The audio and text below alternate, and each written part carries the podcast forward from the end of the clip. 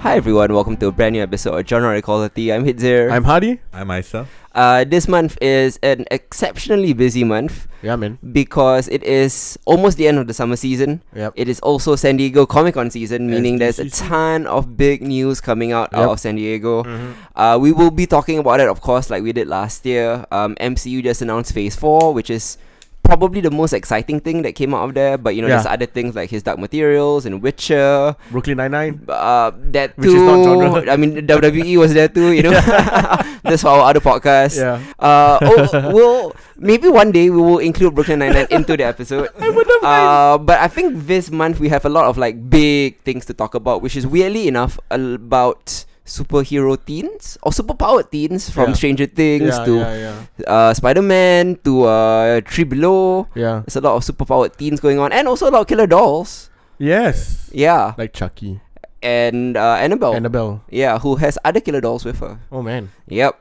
Uh, and also like a lot of other things as well, including Isa's anime corner. Yep. Uh, speaking of, we have to I guess start off on a somber note. Uh, let's uh talk a little bit about the tragedy that hit uh Kyoto Animation Co. of uh, arson attack that claimed I think thirty ish thirty 35 five lives. Uh, yeah. So there was an at- if you haven't heard lah, over in Japan, the um, anime powerhouse Kyoto Animation Studio. Uh, was attacked by an arsonist earlier this month with a fire breaking out the company's first studio building. Um, it's especially sad because the company is actually quite well known for its compassionate storytelling and respectful treatment of its animators. Yeah. Um, I mean, it's been around for 30 odd years now. It was Since the eighties. founded in 81. Um, and it's acclaimed for its focus on animes about preteen and teen schoolgirl empowerment. lah. Uh, mm, KyoAni, ha- or in shortened form, KyoAni, uh, has more than 21 series to its credit, which is quite a lot. Yep. Uh, some of which has been licensed to Netflix, so you might have seen it as well, including the hit show uh, Sound Euphonium about High School Music Club. Uh, in 2016, the studio actually had its biggest breakout hit with uh, the feature release of A Silent Voice. Uh, about a shy, hearing impaired girl who is bullied and forced to relocate to another school. Uh, this creates such a stir that her bully becomes an outcast and is forced to confront his hate and cruelty. So very compassionate storytelling, lah.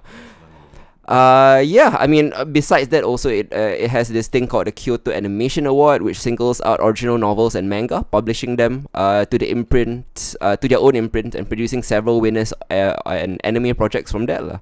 So it helps independent uh, creators as well. Uh, the most prestigious gra- uh, grand prize winner, Violet Evergarden, which we've talked about a lot, Yeah. uh, you know, uh, Isa has talked about it. It's, a, it's about ghostwriters uh, called Auto Memory Dolls and was adapted into an anime series and licensed by Netflix last year. Uh, it's also been turned into a feature set to be released in Japan next year. Yep. Um, but what sets KyoAni apart from its anime peers is is its progressive employee relations. Uh, from what I've read, its animators in fact are salaried rather than freelance, paid per frame, ensuring quality over quantity. Yeah. Uh, so it's especially sad and horrific, but it's expounded because the creatives targeted were like the very best in the indus- industry in terms of quality and fair business practices. So these are really like good people.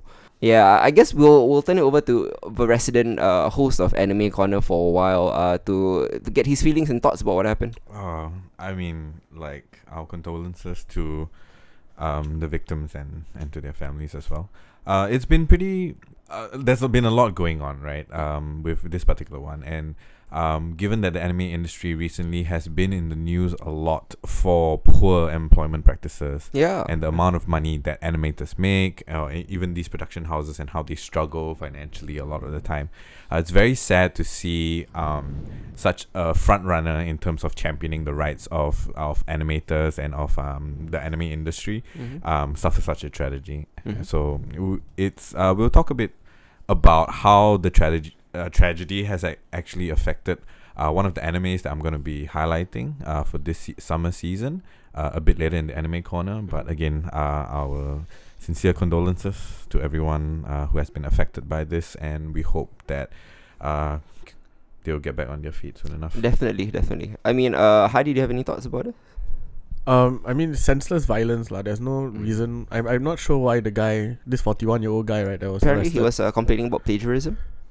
Okay. Yeah, Yeah. So he was arrested. Um, Yeah. it's just tragic, lah. 35 people losing their lives over I think This- it might be the biggest uh, terrorist attack in Japan since the subway uh, gas. Like the nerve gas attack. Nerve gas attack, By yeah. that cult lah. yeah. Yeah. Seems so. It's just tragic lah. Yeah, in, indeed, man. Uh, so I mean, we, we felt we had to put that up front because you know real life takes precedence, uh, over the fantasy, horror, and sci-fi stuff that we'll be talking about later. Yeah. So once again, condolences to uh, those affected at uh, Kyoto Animation Company. lah. Uh, let's move on to I guess what you're here to listen to, uh, Spider-Man and Stranger Things. Uh, let's take it up a brighter note. Um, let's kick it off with I guess the biggest title, uh, Mm. arguably of this month, uh, Spider-Man: Far From Home. You. Uh, it's actually the MCU's first movie after Avengers Endgame and the final movie of Phase 3. Yeah. Um, it had a lot to do, and I must say, it did them all splendidly. Mhm. Uh, it's an utterly charming teen road trip movie that's filled with uh, breezy chemistry, Yep. fun comedy. Uh, it's also a thrilling superhero story about self-belief and with you know great action, great emotional stakes, ranging from Peter's romance to uh, MJ, uh, played by Zendaya, uh, who has a lot more to do with this movie than in the Yeah. previous movie, and his struggles to live up to Tony Stark's expectations. Yeah. And the pressure heaped upon him to fill Iron Man's shoes, you know. Uh, spoiler alert, lah, if you haven't seen Avengers Endgame, Iron Man is dead uh, but who hasn't, right? Um, and most importantly, it handles Jake Gyllenhaal's turn as Mysterio brilliantly. Uh, not only was Gyllenhaal's performance pitch perfect, Mhm. the clever narrative twist and their marketing department's restraint in term of in terms of hiding the film's twist has to be commended, lah. Because you know the whole marketing was around the multiverse, right? Yeah, man. Yeah, uh, so that that was brilliant. Mysterio is explained and ex- the way Mysterio is explained and explored is so clever, Yes. uh, and it playfully weaves in so much MCU continuity, uh, like Since re- Iron Man 1. really organically. Yeah. Um, plus, it also I mean we're not gonna hit into spoiler territory yet, Not yet. Yeah. Yeah. so I'm just gonna say that uh, in a vague term, like it's very clever. yeah. Probably, probably the biggest twist in a Marvel movie since The Mandarin. Yeah, yeah, uh, yeah. We'll talk about it a Who's bit later. not- Okay, yeah. Uh, plus, it also uh, organically explores uh, post Snapchat uh, society or the blip, The as they blip. call it. Don't call it Snap anymore. Yeah, uh, in a funny and organic way. Um, the you know ranging from the blip PSA to a teacher's wife taking uh, faking her blip to run away with another guy. Very uh, leftovers. Um, I really liked how easily this movie handled so much continuity. Uh, but I mostly found myself thoroughly enjoying its endearing sincerity and self-effacing moments, lah, which Yeah. is what Peter Parker stories usually are. Uh, plus, and this might go over some hits, but this film very slyly satirizes modern-day superhero filmmaking Mhm. uh, and storytelling about being overly reliant on VFX and how fatiguing that can be. Uh, and also, it talks about a post-truth Trumpian world. Uh, I'll explain more in the spoiler section, but I Hmm. loved it. What do you guys think about Spider-Man: Far From Home? I mean, I love the teenage elements of it, lah. Mhm. Uh, very true to a Spider-Man comic, you know. Mm-hmm. Mm. Yes. More than uh, it was, l- uh, it was very grounded to this like Euro Euro trip, lah. Uh, with less shenanigans, lah. Yeah. Different kind of shenanigans. Yeah. Uh, Peter's uh, awkwardness is really on display here. Yeah. um his his being torn into responsibility as a superhero and responsibility of just being a student lah, you know living his life and all that is great to see um his supporting cast is really strong i feel Mm-hmm. uh, his best friend um what's his name Net. ned the actor's name i meant it's okay Mhm. ned lah Yeah. uh ned ned plays a great uh counter to him lah Yeah. and um flash thompson who is played by the indian kid right Yes. Uh, Peter Ravioli is Italian, actually. oh yeah i mean but he's indian i guess in the Nope, he's Italian. oh he's italian Yeah. i i really thought he was indian Nope, Peter Ravioli. ah Yeah. He plays Flash Thompson, right? Yeah. Okay. Well, he's good too. I loved him. Yeah. Every single scene. Uh, but I think race is a bit of a non-factor here. You know, oh yeah, yeah, Zendaya yeah, doesn't and all. matter. Yeah, yeah, yeah, yeah. so but it's so funny. Yeah. Every single every single time he's on the screen is just hilarious. Yeah, but ev- overall it was a really fun movie. Um, really looking forward to Phase Four now. Mhm. I think this is a good bookend to Phase Three, lah. Right, right. Mm-hmm. Um, Yeah. uh, non non spoiler thoughts from Isa. We'll dive into spoiler sections after this. lah. Yeah, yeah. Yeah, I didn't 'Cause spoil th- anything. eh? there's a lot to talk about. No, I'm just Yeah. saying I'm excited to get into it. okay. Chomping at a bit. Uh, at this point in time, probably my second favorite Spider-Man movie. Uh, Yeah, Um, Spider Verse being the first, of course. of course, of course. Um, yeah, And uh, how much do we give Spider Verse? a lot. quite a bit. Like nine, Nine. Yeah. probably so- close to perfect as you Yeah, can yeah. get lah. Yeah, so uh, wow, I, it was breezy. It was easy to enjoy. I watched it s- uh, mm, several times, and I, d- Me I think on every subsequent viewing, there were just more kind of like Easter eggs to catch. yeah, exactly, and it, it didn't feel um you know repetitive in any way. I I think it's a triumph in the fact that they decided to go with this as the last movie of Phase Three. I thought it was a very interesting choice, right? 'Cause Given how, I mean, I guess Endgame could have wrapped up on its own, I Right, guess. Uh-huh. Yeah. but at the same time, we needed some sort of closure, yeah. and it's interesting for them to use Peter Parker as that way, as, as the He's way. the most grounded of them. Because It's it's, true. the evolution, ma. It, it started with Iron Man, Tony Yeah, Stark, yeah. and to Peter Parker, lah. And also, if you want to explore the grounded uh, effects of uh, the snap or the blip, lah, uh, Hmm. Mm. who better than a, a Than a grounded neighbourhood- kid? lah, yeah. yeah. yeah. yeah. Yeah. Any neighborhood questions is Yeah. one of my favorite lines to ever grace a Spider-Man movie. Yeah. Yeah. Uh yeah, I mean like I, I really loved it. I, I think that um it's even with it's a strong recommend even without us having to go into spoiler, Spoiler territory. territory. Oh, definitely, definitely. Um, Tom Uh, Holland, in my opinion, best live action Spider Man, hands Agreed, down. I don't agreed. even think that is debatable at this point. Oh, but I have friends who who, who don't think so. But and Are I they don't- into Andrew Garfield, which would be the worst option? lah. yes, they Yeah. are into Andrew Garfield, and I'm I'm curious why. Mm. You know, Quite handsome. It's good looking, yeah. but Holland is no stick in the mud. Yeah, yeah, yeah. But he plays nerdy well. Mm. Is he? yeah, but I mean that's kind of the point, right? And I think this is the first time that we have a legitimately smart Spider-Man, Mm. a legitimately smart Peter Parker. I don't think that Toby wasn't man. Toby they hinted at it because Ock was in the picture, Ah, okay. but in terms of the script and all of that, I like, mean, he built web shooters, like, that's about it. lah. yeah, Yeah, yeah, right. yeah, and yeah, now yeah. you have you have Peter talking about the multiverse, about physics and Mm. all of that. I think that's fascinating to to see that considering like where Spider-Man is now in comics No, continuity. Toby didn't build web shooters. His, his was Oh, his was organic- natural, right? web Organic, shooters. yeah. So they didn't even Andrew have built that. the web shooters. Yeah, so Yeah. there you go. There you go. So yeah, okay. Yeah, uh, but I think Tom Holland especially is very good at comedy, playing a, Yes. playing a kid, uh, and also the drama, capturing Peter's essence. Uh, he continues to kill it, lah. I think, in this movie. yeah. Uh, plus, I think the MCU's handling of Spidey and Peter as a character is very spot on, uh, delivering those quintessential themes of responsibility without ever needing to repeat Spider-Man's overused line. With great power comes great responsibility. Yes, I l- have. Did they ever use that? They've No, never, Oh, no, they've never right? used it. Okay. They've never showed us Uncle Ben. Uh, in fact, Tony is kind of a stand-in for Uncle Ben, or reminds him of Uncle Ben. In fact, Which is uh, great. which is kind of this hidden subtext that is there. Uh, I think this movie also finally did a good job in giving Zendaya something to do because she was fairly one note in a too cool for school kind of way in Homecoming. Yeah, Uh, but she's fleshed out a bit more, and I think Far From Home made her a compelling love interest for Peter. it was very Uh, good. the chemistry is, is solid. Plus, Zendaya has been a bit of a revelation for me lately in a HBO series called Euphoria. So I'm Very glad to good. see her be better utilized. I think she's a good actress. Um, before we delve into spoiler sections, uh, ratings, guys. Uh, I'm going with uh eight and a half. Nice. Yeah. Wow. Same for me, eight and a half. Yes, it's uh, 7.5 from me, which is Oh, high, okay. but just not as high as you guys. Uh, okay, spoiler sections. Um, comic book fans already know lah. You can probably see this mysterious twist coming, considering his whole gimmick is about trickery and illusions and conning people. Uh, but I think the movie probably wowed casuals with the twist. Um, how they updated his VFX powers to incorporate bits of MCU history is very well done. Mm, yes. Plus, this villain is such a good way to explore, you know, the post-truth Trump world without being too political. And the way Mysterio kind of mocks how modern superhero movies are over reliant on BFX fatigue is very cool. And on a technical level, the way they crafted Mysterio's illusions was so visually innovative Mm. and a little scary at, at points, um, especially the scenes where Peter didn't know what was real and what was fake, or Mm, what he was yes. fighting. Um, it really evoked some of the classic and trippy Mysterio artwork from Yes. the comics. Uh, Frame for yeah. frame. Um, Actually, I mean, what, what do you think about the twist, the Mysterio twist? First of all, it comes halfway through the movie. I Actually. mean, we kind of expected of it, course, right? we because No, we but read the we know. comics. yeah, Yeah, I know. So it, when it came out, I was like, ah, okay, that's brilliant. yeah. First of all, I was a bit disappointed because multiverse, multiverse died. well, they're, they're Lived addressing and that. died. We'll talk about that in the SDCC segment. But yeah.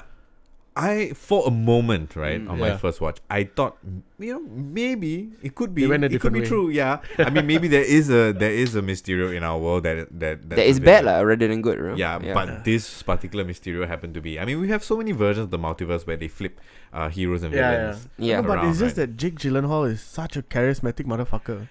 It, Yeah. it is definitely his best performance in a genre Film. franchise. Really? Mm. Please, the last one was Prince of Persia. Oh yeah, Yeah. I forgot about that. Uh, okay, okay, yeah. Yeah. That's So- true. That's true. Um, I mean, I thought this was a good way to kind of redeem a ma- the Mandarin twist, which wasn't very well received. Yeah, yeah, yeah. Uh, and uh, but actually thematically, right, the Mandarin thing plays into it because this film just so smooth thematically. It it draws from continuity bits, which were nice. Yeah. Mm, But the yes. meaning behind the threats were better. Uh, the movie intentionally evokes Iron Man 3 in many ways, Yeah. including the mystery- Mysterio being the Mandarin, to Tony and Peter dealing with loss and unreasonable expectations. Uh, both and Tony and Peter trying to abandon their suits and Yeah. abandon responsibility. Uh, and these bit- bits of baggage really show that how Peter is uh, really the rightful heir to Tony, uh, flaws and all. Uh, to keep the comparisons coming, his identity is even altered at the end of the film, much like in Iron Man 1. Yeah. Yeah, so I, f- I think the thematic resonance between Iron Man and Spider Man is very well, uh, it's very cohesive. Yes. Yeah, yeah. Um, speaking of which, uh, let's talk about the mid credit scenes. Yeah, sure. Uh, the first one, I think, I mean, the the second one is more relevant, but the first one got me, Thinking. uh, no, just popped. Uh, it made me Ah, like okay. excited lah. Um. Yeah, it's fucking insane. J.K. Simmons returning as J. Jonah Nib- Yes. Jameson, fucking fantastic. What, Yes. uh, what? I a- mean, he was the best uh, J.K. Sim- uh, uh, best uh, J.J. Jameson ever, lah. Yeah, I mean, what a cool, right? To get J.K. Simmons Yeah. back, uh, literally skew of joy. The With da- hair. with hair, uh, the Daily Bugle being updated as an alt-right Alex Jones-ish conspiracy Love it. website. I love it. Dot net, right? It- Yeah. It's a really nice uh, touch, uh, and that cliffhanger was so unexpected. Uh, it really upended Spider-Man mythos as we know it. I mean, because Spider-Man, when he he himself revealed his identity, what? That was Civil War. Yeah. That was Civil War, yeah. Where he took off his own mask, but Yeah. this was, you know, Yeah. unwarranted unmasking. Mm-hmm. Yeah. Yeah. Well, we'll see. We'll see where this goes. I mean, like straight, straight up. We, I want to see what Flash's uh, response is going to be when he finds Yeah, out. man. Yeah. Or whether they even believe, you know, because it Yeah, is man. uh, uh, uh, Alex Jones-ish kind of kind of A guy. lot of people do believe. a lot of people do like exactly Yeah. exactly so how is he going to get past this like this Yeah. is a really uh, excellent cliffhanger Yes, Exactly. it is. uh it's a welcome to phase four motherfuckers the the status quo is upended uh the world knows peter is spider-man where, where do we go from here Yeah. i don't know i've never seen this done in a movie i've seen it done in Yeah. the comics but this is the first legitimate uncharted territory for spider-man in film I Yep. feel like it was a very parallel to Iron Man One, yeah where the end Tony reveals he is Iron Man. Mm, as i mentioned yeah but the parallel, I feel, I, I loved it. Like, I just love this whole idea of uh, an, an, an uh, what do you call it? An out Spider Man, Mhm. an outed Spider Man. Mhm. Um, I want to see how it, how it affects his, his whole life, lah. I mean, Yeah, you know, I'm- with married, with his clearly, aunt and- clearly, his identity being out there is far more has far more dire consequences than Tony's Oh, yeah lah. being out there, right? Because I, I, I, um, Tony's not around anymore. He's not gonna have protection from them. Uh, God knows where the Avengers are. Well, we know where the Avengers are because they told us at SDCC. But still, like, uh, it's gonna be pretty interesting to see how he's gonna deal with that on the ground without Tony's resources. Yeah, um, indeed. Um, also the stinger at the end where uh, Mariah Hill and Nick Fury are revealed to be Skrulls. Um, great double fake out. It was both shocking and funny because it gave me a jolt before I went home, lah, which is Yeah. nice. Uh, it didn't, it didn't just swerve us with a secret invasion twe- um, twist. Uh-huh. It swerved us again by revealing that the Skrulls are actually good guys working for the real Nick Fury. Exactly. So it's a reverse secret invasion. Um, Nick Fury is now based in a space station, which I think introduces Sword uh, into the Yes. equation. Yes. And the Skrulls weren't just used as random Skrulls; they, They were, were the- Talos and Sorin from uh, Captain Marvel. yep. Uh, really good stuff. Um, I know that Kevin Feige does not want to use. I mean, it's kind of explained in the comics that Nick Fury has a lot of LMDs. yes. Uh, so this is a good way for them not to touch Agents of Shield E and, Yeah, and yeah. find an organic replacement for LMDs with the Skrulls. yeah, let's not cross over agents anymore, lah. hmm Let I them mean, do their y- thing because they're kill- kicking ass, lah. And, Yeah. And you're gonna end soon, so. Yeah. Yeah. Uh, So I mean, what do you guys think about the end, and what does the like, board for the future of the MCU with the Skrull thing and the Sword thing? Oh. I Well, mean, okay. You go it first. open Yeah. it opens a lot of doors now, right? Uh, we're gonna have more cosmic adventures, that's for sure. Mhm. Uh, but oh man, I really want to. You saw the lineup for Phase Four, ma. It it feels like this has to be answered in one of those movies, lah. Yeah, but that's about it, lah. I I I'm, I'm quite excited for it, lah. Mm. Yeah. I, I think the main thing for me is that it helps me to explain some major problems that I had with Nick Fury's character in the actual movie itself. Yeah. It's so many points in which I just like that's not Like Mm. you know, that's Taken not by real. surprise quite frequently. Yeah, so Yeah. like the decisions he makes, sometimes the things that he says and the way that he acts are i- very out of character for the Nick Fury that we've kind of seen in and out of all the movies across like three phases, right? Yeah. Because Um, now it does kind of seem that Nick Fury could have been a Skrull all this time, lah. I mean, not Since necessarily Captain like ah. Marvel lah. this particular Nick Fury seemed like a caricature of the Nick Fury we have seen in previous Yeah. movies, which Agreed. uh, makes it all the more obvious that uh, someone was playing Nick Fury, lah. yeah. Yeah. like what they and thought Nick Fury was, but that they know how to be review Nick Fury. Helped to explain like all the issues that I had at first, Yeah. Yeah. um, with the way that you Nick know, Fury getting blindsided all the time. Yeah, Yeah. because like everyone knows, right? Nobody's gonna play Nick Fury like that, right? And Nick Fury would never give him the glasses, Huh. Yeah. Okay. hmm never. Okay. Okay. Like he would disrespect Tony's wishes. That's what I think Nick Fury. Would do. Yeah. But in, in any case, I love the little gag. I'm, I'm, I'm going back to the movie. yeah. The way he put on the glasses for the first time. I mean, and then he was trying to get the AI to cancel out the, yeah. Oh, yeah. the to text delete the photo- message, yeah. and instead wanted to eliminate him. Yeah. and the Yeah. drone came down for the fucking space station. yeah, Yeah. I Uh, love that bit. even in death, I'm the hero. Edith. Even in Death, I'm the- Yeah, uh, I mean, really good stuff. I enjoyed uh, Spider-Man Far From Home quite a Yeah, bit. yeah, me too. Um, who would have thought like three Spider-Man big screen features in a row? Uh, never seen that happen before. Yeah. It always somehow falls at the third. The eh. third act. Yeah. Yeah. so now that I've seen three big screen live action, uh, not live action, uh, one is animated, but Yeah. three three big screen Spider-Man movies in a row. I mean, I'm just so hopeful for Spider-Man. He's kind of redeemed once again Yeah. uh, back in the pop culture consciousness. Uh, can't wait to see how he's involved in Phase Four, what his life becomes in Phase Four now that he's out there. What's the deal with Sony, by the way? What is the deal? with Sony. This deal with Sony ends here, actually. Right? Yeah. Yeah, but uh, they they had the option to renegotiate. Uh, the rights will go back to Sony if. Far From Home didn't make a billion dollars, which was in the contract, and Far From Home made a billion dollars already. yeah. Whoa. So the rights go back to MC. Well, at least a co-sharing rights lah for the next few movies. okay. Yep. Oh, I didn't know Far From Home had made a billion already. Oh yeah, way past the billion. Right? God damn. Yeah. Good job, guys. Yep, it made a billion in the second weekend. Wow. Yeah, so a lot of people were worried like, because we knew about the clause in the contract where Yeah. if the second movie doesn't make a billion Then dollars, Sony just takes it back. Sony has to uh, take it back. lah. But like, That Fe- explains the Feige marketing, though. wasn't super worried about it. yeah, yeah, yeah. Yeah. Okay. Yeah. Um. So I mean, great stuff. Uh, moving on to other superpowered uh, teenagers. Um, in the summer blockbuster season that's just been, I mean, outside of the MCU, lah, kind of a barren wasteland of failure after failure, where it seems like nobody outside Kevin Feige knows how to make a popcorn spectacle anymore. It only makes sense given how our viewing habits are trending that the best summer blockbuster isn't in the Cineplex, it's on Netflix. Yeah, man. Uh, yeah, Stranger Things is back after a gap year last year. Um, and I must say it's been really uh been uh, f- written fun uh written to form lah. Yes. You know um. I've been pretty vocal about being underwhelmed by Stranger Things 2, uh, which I thought was too cold and too dark and too little fun.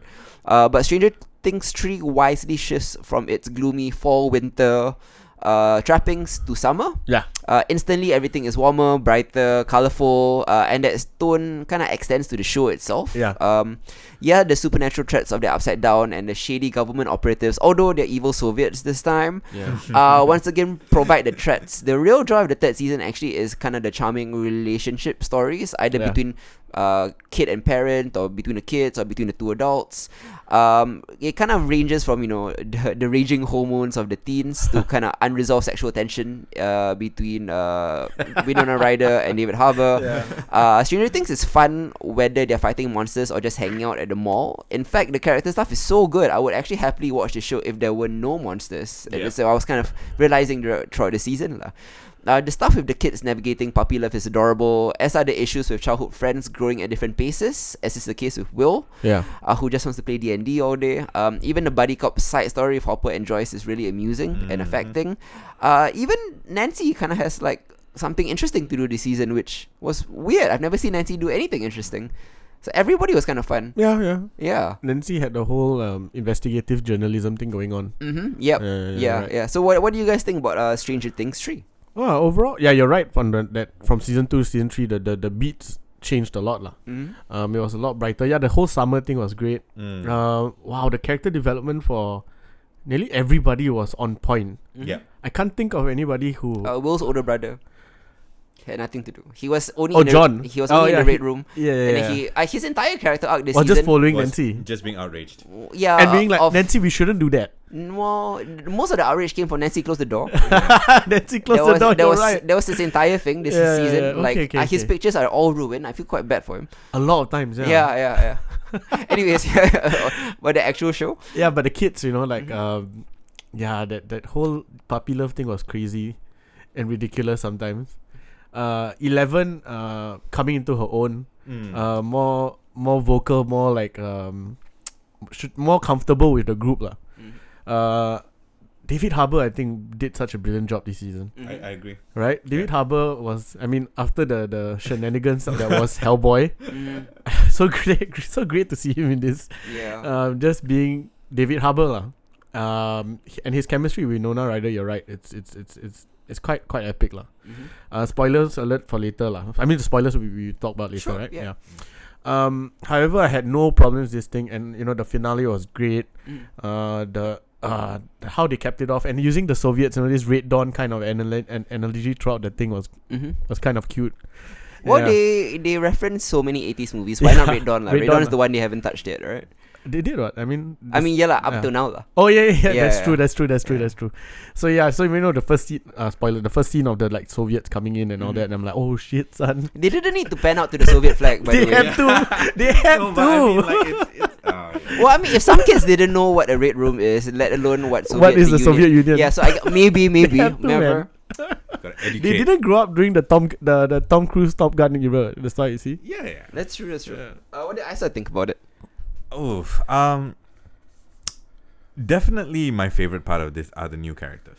Mm. Uh, Robin Oh, yeah, is yeah, by far my favorite character that's been on the show. Yeah, played by Maya Hawke, the daughter of Uma Thurman and Ethan Hawke. Mm. We, uh, and um, oh, what's what's um the little sister's name Oh, uh, Oh, Erica from Erica. from season two, Oh. who stole the show in Who's season the- two. Yeah, Yeah. She's back. It's just back. It's so good, so good. I I think that overall, um, as f- as as much as the acting has been kind uh, really good for the last two seasons, especially in season one, not so much in season two. Uh, I felt like the acting has been great this Mm. season, right? Uh, with the whole like possession thing and everything, uh, do that. It gives me a bit of hope for for I can't remember his name. What's his name? Billy. Billy. Um, yeah. So the guy who plays Billy, he's gonna play Nightwing apparently. Yeah, yeah. So I'm I'm curious to see. I felt Darkwing like Montgomery, I think, is his name. Yes. Yeah. Um, I am looking forward to see more from him because I do feel like he definitely had a lot more range this time round instead of just being like smoking bad boy, looking cool with That's the true. mullet and all of that. Mhm. Uh, and I- Nancy got a great character arc, and we got to see like her range, uh, as well. Eleven gets a bit more. We get to see her range, which is Mhm. which is nice. It's nice to see her back in the role that we started out with because like the other roles that she's been playing Mm. like in Godzilla, for example, Mm. uh, have been very one note, generally Kid, ah. speaking. But that's Godzilla, like everyone from Kyle Chandler Was to one- Ken was Watanabe one was note. one note. lah. One, Yeah. one note, yeah, Yeah. fair uh, enough. yeah. Like the They had to be because I mean, Godzilla. Ah, Godzilla had the most star. range. Exactly. the Godzilla had the most emotion. yeah, indeed.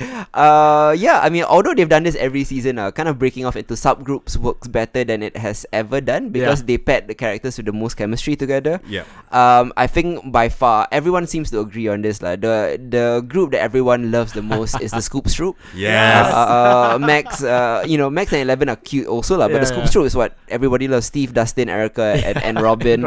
Uh, stole the show in my opinion. Robin, as you mentioned, is flat out awesome, and kind of the way they subvert- subverted expectations with her. I was always obsessed with you speech. Yeah. You know, it's very clever. Uh, they even found an interesting way to present the upside down threat in a f- in familiar characters like Billy, as you mentioned. Mm. Although I won't spoil other than to say that his backstory is really good. Uh, and Dakre Montgomery does a wonderful job humanizing Billy through mostly kind of just facial acting. Yes. Yeah, yeah. Yes. Um, but beyond the character work though, uh, the scale of the action this season is crazy. Yeah. for sure. It's it's really leveled up in terms of you know the VFX. It's like a summer blockbuster. Mm-hmm. Yeah. hmm those last two episodes, especially, were off the charts epic in terms of the VFX work, the production design. Uh, way better than any summer movie that I've seen this year. Yeah, man. Uh, it had like it was propulsive, tense, exhilarating, always fun in a Guardians of the Galaxy kind of way. You know, Yeah. it never got too heavy. Uh, in terms of skill and spectacle, this was the most impressive season, um, by far. Hands down. I even think that uh, Yeah. VFX wise, it was better than you know things like Spider Man. Yes. okay. Okay. Okay. And also like the level of production detail and like just rebuilding that mall. Star Court. Yeah, Star Yeah. God. Yeah, yeah. It, it it's crazy lah. But I mean, we have a lot. Of, we love the season. We all did. Uh, any complaints about it? Complaints. ah? Like uh, downsides, things you did not like. Huh, I can't really think of any right now. I felt there was a near. I'm quite sure there are. Mhm. It's just that I cannot think of any. You got any? I, I did feel that the whole Russian element really took a back seat, which is fine by me, right? Because you've got a monster story going on, you've got all this character development going on, and then you just have kind of like these two note Russian villains at the back, right? You never get that that never gets fleshed out. You don't get a sympathetic villain character on their side either. Well, that was the scientist. Yeah, the scientist guy. Yeah. Yeah, but I mean, Alexei, as much as I Became a loved him, hero uh, in the end, lah. Yeah. you know, but like there wasn't a compelling villain. You, you get what I mean? Mm. I Like, It was guess. really, really very much focused. They, they were the third. They were the light bulb to this this season, and I just Okay. like okay, Because Billy is more of the main. yeah, because Threat that, lah. that's the that's the monster side of things. Yeah lah, yeah right? lah. That's from the upside yeah, down. yeah, not from the Soviets, lah. Mm. Yeah. Okay. Okay. Okay. Yeah, yeah. Um, I, I do agree. I also feel like the threat of the upside down is starting to feel repetitive. I Yeah, could I okay. could be done with it lah. If they wanted, they could. In, in mean, season four, which I'm sure is happening because the show is so popular. Yeah. If they, if they wanted, like a new villain could easily be like number one or number two or number three or number four or I number would five. love that. all that, that, lah. but You know. Yeah. Oh yeah, that whole uh, that whole yeah that wasn't really talked about, right? Yeah, because everybody hated it last season. Yeah, we did. Yeah. We did. But we don't necessarily need to bring back that girl. We could bring back one of the others like as a Yeah, yeah, villain yeah. because they all have superpowers, right? yeah, yeah, that yeah. was number six, right? Or Or the eight, eight? Was I it eight? think. Yeah. Uh, also, yeah, the show does wear its peti- pastiche of uh, 80s influences like Steven Spielberg, John Carpenter, Stephen King on its sleeve, but more often than not, the nostalgia doesn't get too overbearing. Yeah, yeah, yeah. Uh, the season seems to pay particular homage to The Thing, uh, Invasion of the Body Snatchers, Yes. Red Dawn, as you mentioned, uh, Yeah. and of course, one of the Russian guys was obviously the Terminator. Holy shit, you're right. Yeah. Yeah, yeah, Uh, they even referenced Arnold Schwarzenegger when he was coming did, into they the did. room, right? Yeah. Um, uh, thankfully, its amazingly epic finale blows up the show in ways that can herald a really fresh departure for season four if they wanted to. Yep. Uh, overall, the forward momentum and elevated sense of fun made this season really work for me. Uh, how would you guys rate this? And any final thoughts? Uh, eight point five, really great, really great.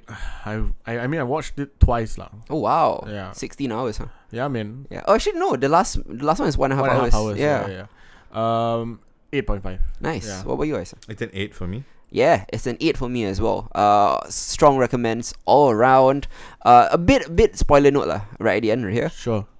Uh, so clearly Hopper's not dead, right? I don't know. He, wa- there was the American prisoner in the Russian, in the Russian. Uh, Yes. camp. Teleported. No, they, they could have abducted him right before the explosion because you saw the you saw a bunch of uh, operators come in right before the explosion, Yep. and then they never cut back to Hopper. They could have taken him just before the Just explosion before the again. explosion. Yeah. Maybe, maybe, maybe. I, I think he's too big a part of the franchise to sacrifice Mm-hmm. right now. or he teleported lah. I would like to believe he teleported. I mean, who knows? He might have gotten powers from the explosion. maybe. Or whatever, you know. That, that's how all people get powers uh, from explosions in science experiments. Maybe he got sucked into the upside down. Indeed. And came out in And Russia. Came out in Russia. Yeah. Yeah, it should have come in Australia, right? Anyways, uh, yeah, I mean, uh, eight and eight point five from Hardy as well, so very highly, uh, Highly recommended. rated. Uh, okay, so let's talk about um, it won't be too big of a topic in Nah. this episode, but we'll we'll have to address it Since since Disney, since it also has made a billion dollars. it made a billion dollars. Yeah, and it's uh one and a half weekends. Surprising. Yeah, God damn. Disney this year. Uh, eh, this is what July. Yeah. Uh, as when you're hearing this is August lah. But as of July right now, they've already uh, out surpassed their last two years. Uh, in, we're making seven billion dollars already. Uh, a lot of it is thanks to Endgame. and Star Wars is not even out. Star Wars not even out, so think about how much more they have. Wow. You know, it's crazy. Uh, but yeah, well, we are talking about Lion King, which Yeah. uh, made a shit ton of money. Uh, Disney is going all in on remakes, and why not? Like, it is making them a lot of money, so I Yeah. can't really blame them. The, the point of a business is to make money. They'll be stupid if they don't do this. The latest is Lion King, which features an all-star cast that includes Donald Glover, Beyonce, Seth Rogen, John Oliver. I could go on lah, but they will take the rest of the episode. Say say Scar's name. what Chitwa Ejiofor? That guy. Yeah, no, I do. I Oh. love I it. He's from- always mispronounce his name. He's from Serenity, so I've yeah, yeah. I've remembered how to pronounce his name. I cannot. I I cannot. Uh, yeah, but the real star of the movie, some truly breathtaking CGI. Uh, the technical team that uh, John Favreau employed to create this talking, singing, futuristic lions, uh, and the sweeping African landscapes offers audiences something completely new to watch, and it's very visceral. Like every piece of grass, half animal breath, uh, footprint in the sand is rendered perfectly. It's a spectacle that wows the eyes. It's does. crazy, right? The level of technology here, uh, and it is a showcase for that. But in my opinion, it's uh, it's lacking in the heart department. Mm. Uh, it's a great dramatic adaptation of Planet Earth, uh, but a terrible adaptation of The Lion King. So uh, that's what I thought about That's it. a good one. Uh, what do you guys think about Planet uh, Lion, The Lion King? Honestly, right? yeah.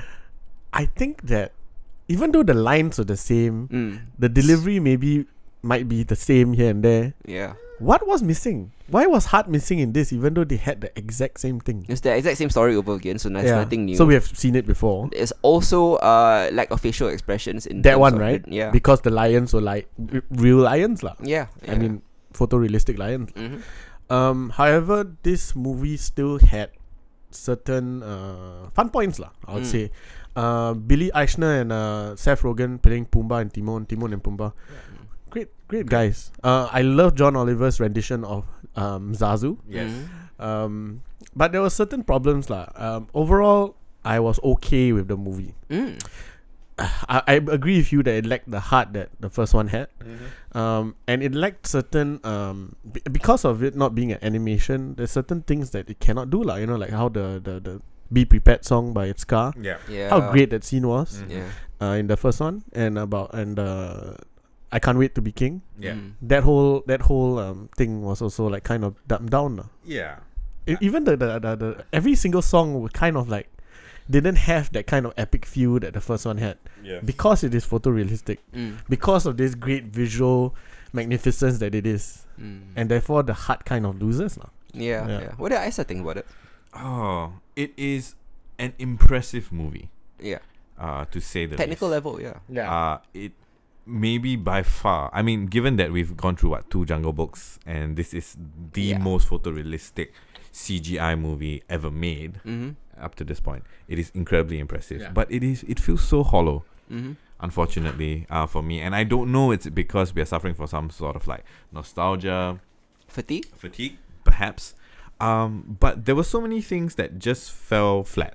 Yeah. Uh, in terms of like the voice acting, I mean, Mufasa and Scar were great. Mm. Timon and Pumbaa were great. Zazu was great. Beyonce had a horrible time of things. Yeah. Uh, Not the voice actress, clearly. No. Yeah. Um. And and I felt like the editing of of her voice, like it felt so choppy.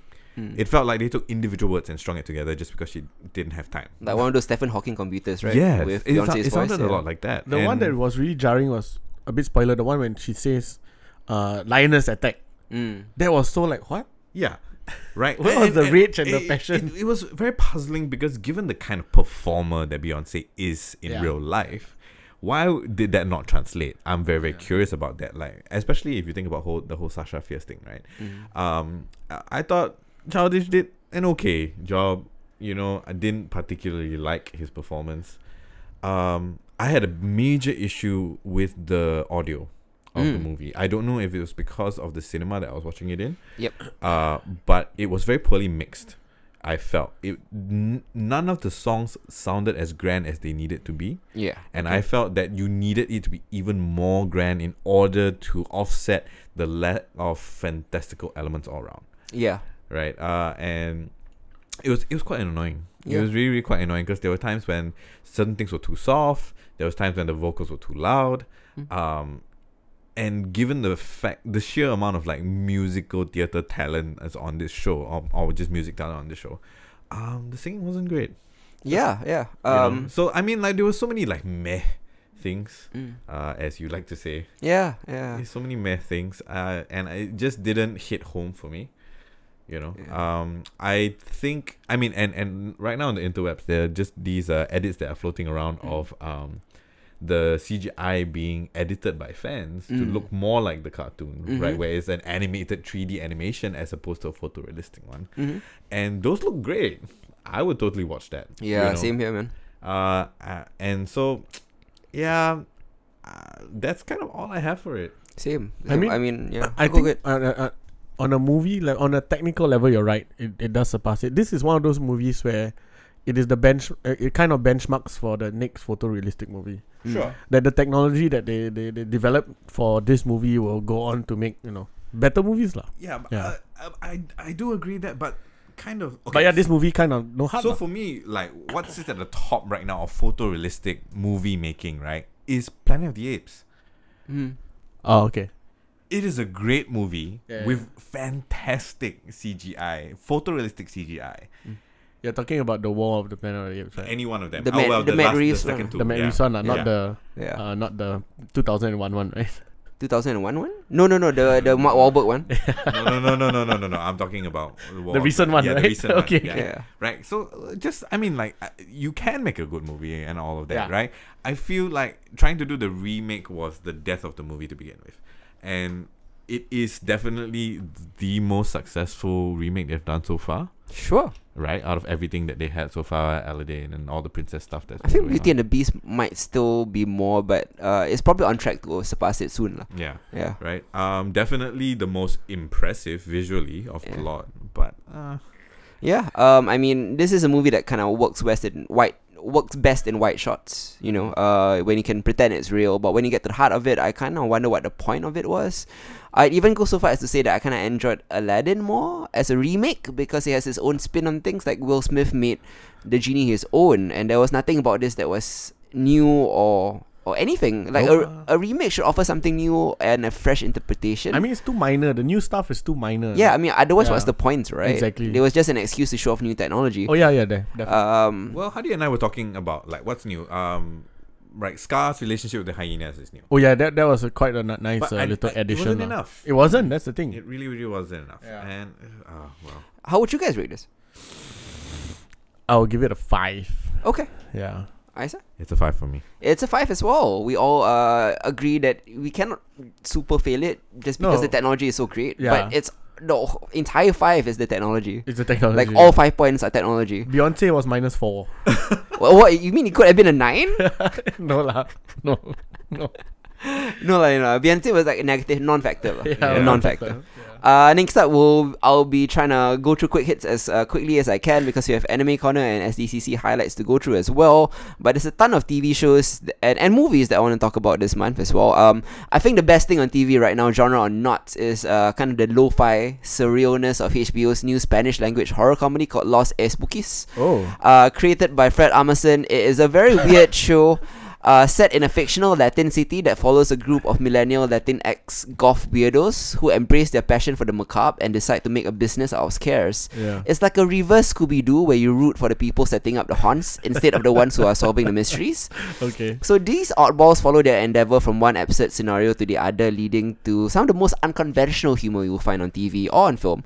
For example, the pilot focuses on a, a priest jealous of a young hot priest and wants to stage an exorcism to prove that he's cooler. Or there's an eccentric billionaire who dies and lives uh, leaves his uh, fortune in his will. Okay. He wants to invite five strangers to stay in his haunted quote unquote mansion, Okay. and the last person standing wins the fortune. Okay. Apparently, this is quite routine in their line of work because it's called the standards inheritance care. Oh. So there's a there's a standard to it. Okay. Uh, there's a local town in need of tourist Mm. commerce and hires them to hoax the invasion of a tentacled sea creature. Uh, so you get the idea, lah. Yeah, yeah, yeah. Uh, but underneath all the latex and fake blood and bizarre antics, Lost as Spookies has a ton of heart, and the Okay. series is really about embracing who you really are and following your dreams. Um, each of the characters face their own rocky path to self-acceptance because they're so weird, which is, Yeah. and and it's extremely silly, but also somehow still relatable. Uh, it's an off kilter show and it's very weird and very dry and very absurd, but endearing lah. Okay. Uh, the jobs form the crux of the laughs, and the comedic ac- ensemble is so talented and well matched. Uh, their scares may be fake, but the world it's set in has a degree of magical realism because there are some truly fantastical things going on. Other than the gang's low budget production side, there is magic going on. There Okay. are demons, there are monsters. Uh, the series just embraces this surreal alt universe, building a rich world where the surface level concept evolves into something stranger, blurring the lines between fantasy and reality. Uh, the it it revels in like magic in mundanity, a Yeah. bit like how what we do in the shadows does it, but it's just infinitely more weird. Uh, one of them is, for example, like one of the characters. One of them is the heir to a chocolate empire Yeah. and his uh, Uh, I can't even say this without laughing. He is possessed by a mermaid parasite demon Okay. uh, who will only leave him Uh-huh. if uh, she gets to watch the King's Speech, the the movie. Uh, okay, the one Colin Firth. Yeah, yeah. So she just wants to watch it. So he has to watch it, but he hates like Colin- period, Oh, uh, period drama. English movies. Okay. So that that is one of the storylines. Um, there is Tati who is very dim-witted and blank and Mm. invulnerable to pain, and she does manual labor jobs. And uh, when I mean manual, like really manual, like she works for an orphanage where she's a fan. Like she turns the blades of the fan like manually. Oh wow. Uh, she also works in the town square where she moves the hand like second by second. Uh, in, in a giant clock before uh, being taken in by a Herbalife pyramid scheme where she's Oh, being no. held uh, hostage. Uh, there is Ronaldo, who's kind of the lead character of the movie, whose name is spelled without a Y, is R E N A L D O. Mhm. Uh, and the missing Y eh, has haunted and traumatized him for his life. It's so weird. Uh, and he kind of spends the movie, f- uh, not the movie, like the, the series, kind of wondering where his Y is Where his why is. uh, there is kind of this infectious camar- camaraderie that makes you invested in all their schemes, lah. and its use of subtitles actually aids punchlines rather than detracts from them. Okay. Uh, there's so many quotable jokes here. I won't spoil them for you. Um, Lost and Spookies is very off kilter, but it will not be for everyone. It's a show about weirdos for weirdos, made by comedians who built their careers out of askew humor. Uh, but how many times have you watched the show and said to yourself, "I've never seen anything like this before"? And uh, the show will make you say that a lot. Hmm. Um, I think it's a nine out of ten. My favorite thing that I've seen, at least Nine uh, out of on 10, this wow. month's episode. Okay. Next up, I'll be talking about the second season of uh, an animated series that me and Isa really like. Uh, if you listen to Genre Equality a while now, you know that uh, we adore Guillermo del Toro's uh, Tales of Arcadia uh, animated franchise. Uh, we Yes. loved all three seasons of Troll Hunters, and we really liked the first season of his spin-off series Tree Below, which we reviewed last year. Uh, set in the same town as Jim Lake's, you know, epic troll hunting adventures, Tree Below shifts from magical fantasy to science fiction by focusing on the town's resident aliens Aja, Crawl, and Vex. Yes. Uh, if you don't know, they are royals on the run after a military cou- coup overthrew their family's rule on their planet of Acuridian 5. yes. The show follows them as they try to blend in uh, and make Earth home and save their people. Uh, season 1 was extremely fun and featured a lot of crossovers with Troll Hunters because the alien story is happening in the same time and continuity as the Troll Hunter story. Mm-hmm. Mhm, mhm. But since season one ended at the same point as the Troll Hunters series finale, Tree Below's second season is now free to move forward, unencumbered by continuity and tie-ins. I mean, there are, there are a lot of like cameo characters, Mm. Yeah, there. are. but like it doesn't have to tie into oh, there's this event that happened in season one uh, of two hun- uh, season two of Troll Hunters, and then we Yeah. have to tie in, you know, that kind Yeah. of thing. I think this freedom has kind of allowed Tree Below to expand his own mythology and delve deeper into his own characters.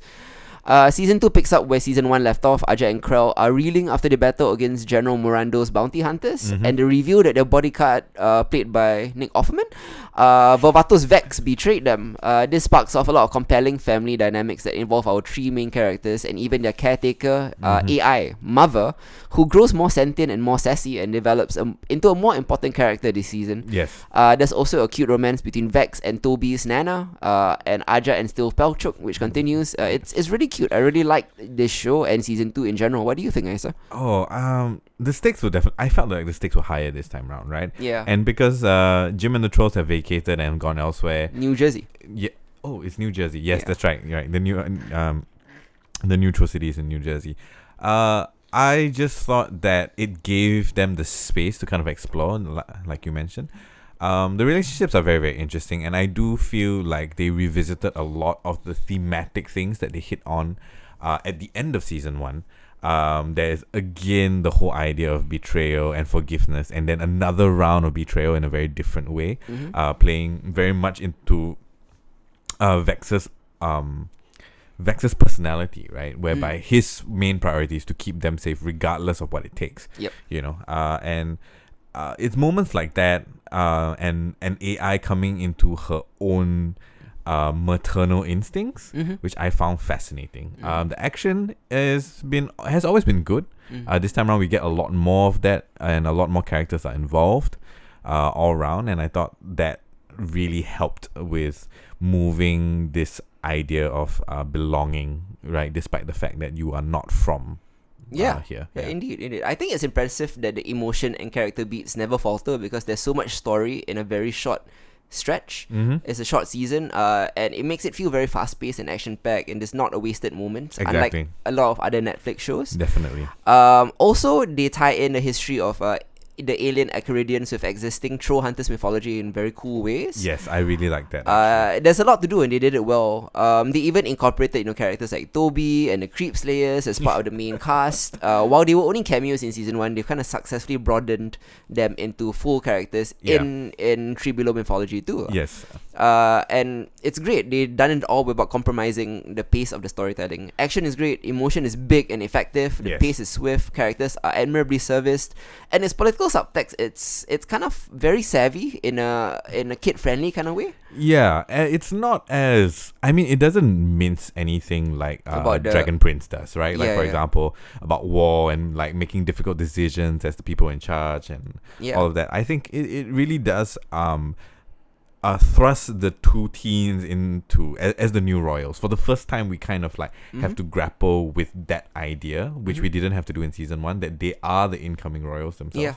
uh, and they have to make difficult decisions that will affect not just um them and their friends in Arcadia, but the entire planet that they're from. Mm. Yeah, so And- I really enjoyed it. for Yeah, sure. I mean, yeah, I mean, they also continue to hit upon the whole like uh, illegal immigrants, refugees, or illegal aliens, if you like. Uh, eh, the story derives out of dramatic tension from how local townsfolks and bigoted government agencies treat them. Yeah. Uh, again, quite politically savvy for an epic kid adventure. A heartwarming story about how a powerful alliance of marginalized and mainstream people Mhm. uh, can be only if they if only they empathized and stood up for one another. Um, yeah, uh, really loved it. Uh, I think this season wrapped up our Three Belows arcs very nicely. Also, Yes. majorly teased the concluding chapter of the Tales of Arcadia trilogy, planting the Yep. seeds for the next spin-off series called Wizards. Mhm. Uh, this is an obvious setup for the big finale featuring, I guess, all the troll hunters and Three Below characters. I can't wait to see how it comes together later this year. Actually, oh really? yeah, it's coming out in Wow. October, very quickly. Nice, nice. That's yeah. Uh, how would you rate this? good. Um, this season was a seven point five for me. Nice. I'm, I'm rating this uh, 8 out of 10. Very highly Uh, recommended. I have no rating. You haven't seen Ultra Hunters either, right? I have seen Tron Hunters. Okay, yeah, okay. I haven't watched Three Below yet. Alright. Uh, next up, I'll be talking about a very small, uh, I can't say indie, yes, it's an indie film called Crawl. It's uh, directed by Alexander Aja. Uh, This Ah. film is very tense and the most thrilling cinematic experience I've had this year. Can I say that this film was kind of unexpected? Yeah. Yeah. In terms of. I thought it was gonna be bad. Why? I don't Alexander know. Aja is. Okay, like, he's hit and miss, but Uh, yeah, I- I, get what you mean. Yeah. So when I saw the trailer, I because I just watched the trailer, and I was like, oh, Mm. okay, I guess it's got crocodiles. I'm alligator, sorry. yeah. Don't Yeah. be speciest. Yeah. But yeah. Yeah, um, yeah. It's, it's if you don't know, it's uh, set in a massive Category Five hurricane in Florida. Makes sense. Crawl follows a father and daughter duo trapped in a rapidly flooding basement crawl space, Exactly. alongside huge, hungry alligators that crawl in from the drains. Yeah. It's a simple creature feature premise, but Crawl's claustrophobic terror is executed with anxiety-riddled perfection. yeah, man. Like I'm kind of a horror vet. Nothing scares me anymore. But this movie made me like so fucking jumpy. Yep. Uh, look, this isn't high art, but it's probably gonna be the most intense fun you've had in theater in a while, like Yeah. a roller coaster. yeah. There's nothing like a B movie creature feature done well, and Crawl is just relentless with the gruesome body horror. You know, Ooh. there's like gom- gory compound fractures, flesh Yeah. ripped to shreds, etc., etc. And also, there's the unwavering suspense above and below water, what you can see and what you can't Yep. genuinely creative set pieces, uh, and in an era of, I would say, quote unquote, elevated horror, where artful approaches and deep themes, you know, with like Yeah. uh, Hereditary and The Yeah, yeah, Witch, yeah. etc., etc., right? Mhm. It's a little refreshing to see a horror movie go back to fundamentals, Yeah. like executing simple classic horror so effectively, Yep. almost brainlessly, but so viscerally, like you feel it. Yep. Uh, yeah, are there ludicrous or outlandish moments? Of course Yeah. there are. Like how she doesn't take damage after like like she got tossed around for a while. And Yeah. then she was like totally fine the next scene. It's been established she's in the swim team. That, that makes her invulnerable in the water. But like it was okay. I mean, apart from that, it was it was great. yeah, yeah. Um, um, for such a low budget film, actually, the gators here look really good. It did. Feels Yeah. incredibly realistic. I, I felt like they used real gators, yeah, sometimes, right? right? Yeah.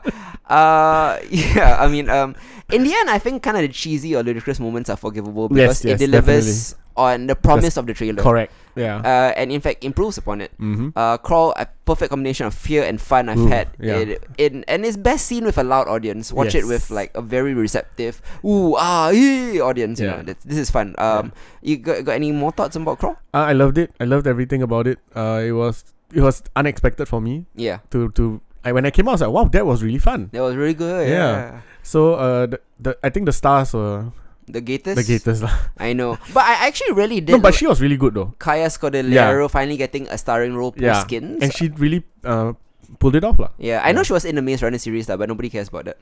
Yeah, that's why. um, Yeah, uh, I thought it was great. I also really liked how they developed kind of. They didn't have to, you know, Yeah, they because didn't this have is a silly movie. Yes. But they, they developed the father and daughter They into did. a relationship that I cared about. to. yes, Like, I understood why she would do such a stupid thing correct. to go and find her dad. I mean, she loves her dad, lah, wants to save her dad. Yeah, I yeah. get it, sure. Rather than the normal horror movie protagonists who are just stupid, Exactly. you know. So she had to do this. Of course. It made sense for her to do this. If anything, it was the dad that was dumb. lah. exactly. But uh, like she's since she's the main character, you don't want to hate the horror protagonist No. because then you just want to move. You're just enjoying the horror horrific things happening to her. lah. But now you get it. Yeah. Uh, it's a nice setup in the beginning to establish that she was in a swim team, which Correct. explains why she can swim so fast. Yes. Sometimes, Like a gator. like a gator, you know, they, they teach you Aquaman techniques where she's invulnerable underwater, apparently. Uh, but you know, those are some of the things that you just have to accept. lah. no, I was fine with it actually. Yeah, it's a 7.5 out of 10 for me. oh same seven point five too. Yeah. Nice. Uh, speaking of underwater scary things, Uh-huh. next up we'll be talking about the one and done, sadly only season of Swamp Thing. Uh, in- Because of a, a budgeting error. God damn it. Yeah, in case you haven't heard, right? The, the fledgling DC Universe not only shut down production after episode 10, Yeah. it was supposed to be a 13 episode season. It cancelled the show outright after just one day. Yeah. Why you ask? It had nothing to do with quality or fan Nope. reaction because frankly, it was cancelled beco- before any of those things could happen. Could happen. Yeah. Like nobody could react to Nope. it. In fact, it was cou- um, cancelled because of an accounting error. So Yeah. here's the deal: Swamp Thing was shot in North Carolina, Yeah. where they form- promised a 40 million Tax tax, break. rebate. Yeah. Yep. This helped DC Universe offset the 80 million dollar first season. Correct. So they only had to pay half. Yeah. Uh, however, the paperwork error on the part of the Treasury meant that the rebate never yeah. materialized. So it's not the fault of DC. Not for DC. Yeah. Uh, the North Carolina Treasury uh, made an accounting error, did not give them the tax rebate. Yeah. After it was rectified, another mistake. They gave them 14 million rather than 40 40 million. million. Yeah. So there you go. Um, that left Warner and DC on the hook for an extra 26 million Yeah. they thought they'd get back. For a small, tiny streaming service, this is a lot to lose, you know. Yeah. This is not like Netflix or Amazon, you know. This They're is not established yet. this is a startup Correct. uh, and and they decided to cut their losses, uh, which I understand. Yeah. Uh, but that's a shame because the Swamp Thing was actually a really strong show, Mm-hmm. and uh, the best the character has ever been presented in live action. Uh, Swamp Thing really, speaking of body horror, like it really revels in grotesque body horror, much like Crawl did. Ecological strain- strangeness and like a thick atmosphere of suspense. The horror mood, the suspenseful vibe, and the dedication to gores and scares makes uh, and and also like I have to mention excellent character design. Yeah. Swamp Thing looks amazing. Uh, just some of the elements that I loved about the show. lah. In terms of atmosphere and aesthetics, which were established by James Wan, who directed the first two episodes, this was top notch. And Swamp, the swamp itself felt like a character. So the Swamp Thing's kind of a Vertigo OG, Where right? was it uh, held in? uh, it was shot in North Carolina, Yeah. I mean, but the the the, the, the um, Louisiana. Louisiana, right? Yep. Okay. Yeah. Uh, which is where the Swamp Thing comics were. Yeah, Were held based as well. then, ah. Based in, Yeah. yeah. So Swamp Thing was a Vertigo original character. Yes. uh, not original lah, but it kind of established the imprint. Yeah. Uh, so it practically revamped magic, spirits, and the occult in DC. Similarly, the show isn't just about the green and ecology; it's also about how the natural and supernatural intertwine. There are many ghosts and spirits and voodoo curses. There are monsters created by mutagens and and uh, voodoo priests. Uh, it all makes for a very thick and creepy atmosphere in the Louisiana bayou and its various backward settings. nice. Uh, that being said, the show is not perfect, but it never Okay. got a chance to grow. Uh, the character work is pretty round the mill. The acting is serviceable, and some of the episodes were particularly C level, CW level at the end. Okay. Uh, as we mentioned, the production team were informed during episode seven that the show will be cut from thirteen to ten, which kind of explains why the last few episodes felt so hurried and sloppy. They kind of were in a rush to to finish the story. And to like fit everything. Yeah, they were expecting six more episodes, or in fact, six more seasons, or whatever. You know, they were just in a rush to wrap everything up. So it made ev- it made everything feel very uh, Hurried. sloppy, lah. Hurry, Yeah, yeah, yeah. yeah, Um, the flaws, these flaws make it not the best DC Universe show, but it's still a good one. I I would rank things like Doom Patrol, Young Justice, and Titans way above this. But Okay. Swamp Thing as a whole was a very strong show and had so much potential. Uh, too bad we couldn't see it fulfilled. lah. Uh, Alright. Overall, it's a seven out of ten. But we're still getting our other DC shows, right? of course, of course, yeah. okay. Uh, I mean, Titans back for season two, Doom Patrol's back for season two, Young Okay. Justice renewed for season four. So uh, a lot of stuff coming out of DC Universe, just not Swamp Thing. Okay. But I would give this a seven out of ten. And yeah, the last few episodes were like a three out of ten, but I mean, I gotta give it a pass, lah. You, Okay. you like think about the circumstances they were facing. Yeah, yeah, It's like, yeah, I can't really blame you, lah. These were shit episodes, but what you gonna do, right? yeah.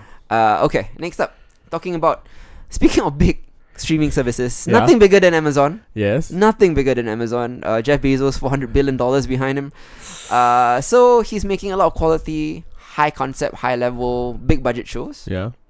One of his new, Well, one not not, him lah. not him, lah. You know, but he's uh, producing it. lah Yeah. Okay. uh, his company. Uh, this the latest Amazon adaptation is based on an ultra-violent X-rated comic from Garth Ennis, Mm-hmm. uh, otherwise known as just a Garth Ennis comic lah. Ah, Okay. Uh, the book and the show is called The Boys. Yeah. It revolves around an informal group known as The Boys, who are a gruff and brutal lot who hunt down and murder superheroes who step out of line.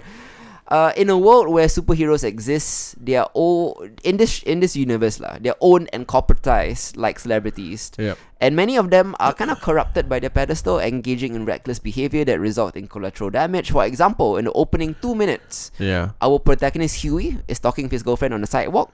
They're Yeah. talking, they're talking about having dinner. In the blink of an eye, she explodes into goo and blood and bone because a speedster accidentally ran into her. Into her. Yeah. Yeah. Uh, so those are the kind. That's the kind of collateral damage I'm talking about. Uh, most of the A-list heroes in this world are represented by a team called the Seven, which functions as a Justice League and Lock. Uh, they are owned by the Vought Corporation, which you know is huge. Imagine Lockheed, Apple, Google, Disney, Amazon Amazon, lah. all combined. Yeah. they're that big.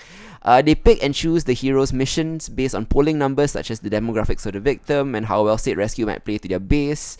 Uh, it's all based on marketing and convenience, and it's for profit, which is ethically compromising. They star in their own action movies, which are really popular based on their lives, like Disney.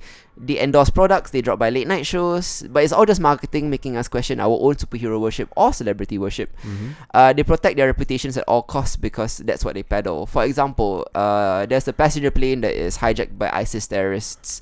When the hero Homelander, which is a Superman analog, makes a mistake in the rescue, rather than save the hostages, he makes sure all of them die so nobody can report his mistake Ah. okay. uh, you can see why they need to be put in check. But Yeah. the anti-heroes aren't that much better. They are an ends justify the means group, which puts civilians in harm's way as well. Yeah. The Boys is both a repudiation of superheroes and anti-heroes. Okay. Uh, in the case of characters like the Punisher, lah, you know, um, or at least it means to be. okay. But after a few episodes, the show seems to revel in its perverseness much too earnestly. The Oh. show really becomes an exercise in how it can out Gonzo, Preacher, and Deadly Class and Kick Ass, you know. Oh, we're gonna be like way more edgier than that, you know. It's kind of that oh thing. no. How can we be more violent? How can we be bloodier and gorier and more sadistic than Oh, everything no. that came before? Let's one That's up never this, you know, yeah. Yeah. Uh, on the one hand, I realize the graphic nature of this X is meant to shock, shock you out of Hollywood's portrayal of superpower Uh huh. the devastation and damage that can that they can cause with a flick of a finger is it's actually quite biblical and we must see that right Yeah. there's one scene where a guy giving cunnilingus to a superhero has his head squished like a fruit when she orgasms you know, things like that Yeah. but there comes a point when any commentary we they were trying to make gets lost in the fun that they're having uh, when you critique something you have to have an argument beyond that's good that's, And bad. bad. Yeah. and the boy struggles to find that argument be- beyond saying that's bad Okay. uh, the only character that kind of keeps the show worth watching is Starlight. Uh, she is a real honest to goodness superhero and a very idealistic young girl from Iowa who grew up with superpowers yeah. She, and and the superhero propaganda. Uh, Yeah. She's raised by a pushy pageant mom Yeah, I love that. uh, yeah. with uh, and, and all that and she all she's ever wanted to do is save lives and do the right thing. Be a superhero lah. Exactly, Yeah. and when she gets called up to Vought to be in the seven, uh, to, by Vought to be in the seventh, uh, she's thrilled. But immediately her worldview is shattered. One of the seven's members pressures her for a What's the blowjob. name? The Deep, The Deep, right? Aquaman, Uh, uh, Aquaman analog. specifically Aquaman from uh, A- uh, Entourage. specifically, it- Oh, so right. f- specifically Vinicius, right? Yes, it is. Uh, yeah, yeah, but like he pressures her for a blowjob in exchange for membership. Yeah. Uh, so more celebrity parallels there. Later on, she's forced to endorse a pray the gay away campaign because it appeals to her Her base. her conservative Yeah. base. She's forced to trade in her more modest attire for a sexy, revealing swimsuit costume to Yeah. appeal to main male teen Male teen consumers. Yeah. consumers, So her arc is probably the most thoughtful and richest, uh, and it reveals the pressures the superheroes are under and how Mm-hmm. bit by bit they can lose their humanity, lah. This is the what if superheroes uh had capitalism lah. Uh, indeed, indeed. Yeah. Uh, so her rejection of Vought and the Seven is the only storyline worth actually rooting for. Yeah. Um, beyond Starlight, the boys has kind of many issues. The problem is that they think they are original, but the truth is dark, dark gritty, and realistic superhero dis- deconstruction hasn't been used since the 80s, since The Dark Knight Returns and Yeah. since The Watchmen. Mm-hmm. Uh, although executed well and very well ac- acted ideologically, this just feels like the thick's edgelord older brother who grew up reading Frank Miller and watching Zack Snyder. Ooh, that's a good one. Yeah, um, I, I don't get me wrong, I actually kind of like the show. Yeah. It's just not anything new, Okay. and I don't see why anybody is saying it's like, oh, it's so fresh and original. I've seen this a bunch of times. Like, they, Dick Thick has done this, Venture Brothers has done this. The whole idea of superhero associations has been done in animes a Yeah, bunch of times, you know. yeah. So, eh, uh, it's a six out of ten for me. Okay. Uh, do you watch it? I'm not done yet. Okay. I heard there's a big twist at the end. Yeah, you can see it coming like in episode three. Okay, can. Yeah, you already know what the twist is. All right. When I finish it, I'll tell you. So, uh, Carl Urban's character, Uh huh. uh, they mentioned that the reason he hates superheroes is because his wife died, right? Yeah. I mean, guess what the twist is? lah? His wife is alive. yeah. That's so stupid. I know, right? Okay. Wow, shocker. Whoa. No, lah, but there is an yeah. addition to the twist Okay, okay, that I okay. don't. That you will see coming after they introduce the later subplot. Okay, right? okay, Oh. yeah, can, but can, it's, can. it's nothing special. okay. Uh, next up, I'll be talking about uh, a comedy called The Dead Don't Die Ooh. uh, by one of cinema's most esoteric auteurs, uh, Jim Jarmusch. What's this about? He is the director of uh, Ghost Dog, Coffee and Cigarettes, Only Lovers Left Alive, you know, with Tilda Swinton, Broken Yeah. Flowers. Uh, it's a zombie comedy I was extremely excited for because he's assembled one of the most amazing casts in cinematic history for this project. It has Bill Murray, Adam Driver, Tilda Swinton, Chloe Savini, Steve Buscemi, Danny Glover, Rosie Perez, Iggy Pop, Rizza from Wu-Tang Clan, Uh huh. Selena Gomez, Tom Waits, uh, Carol Kane, and, and much more.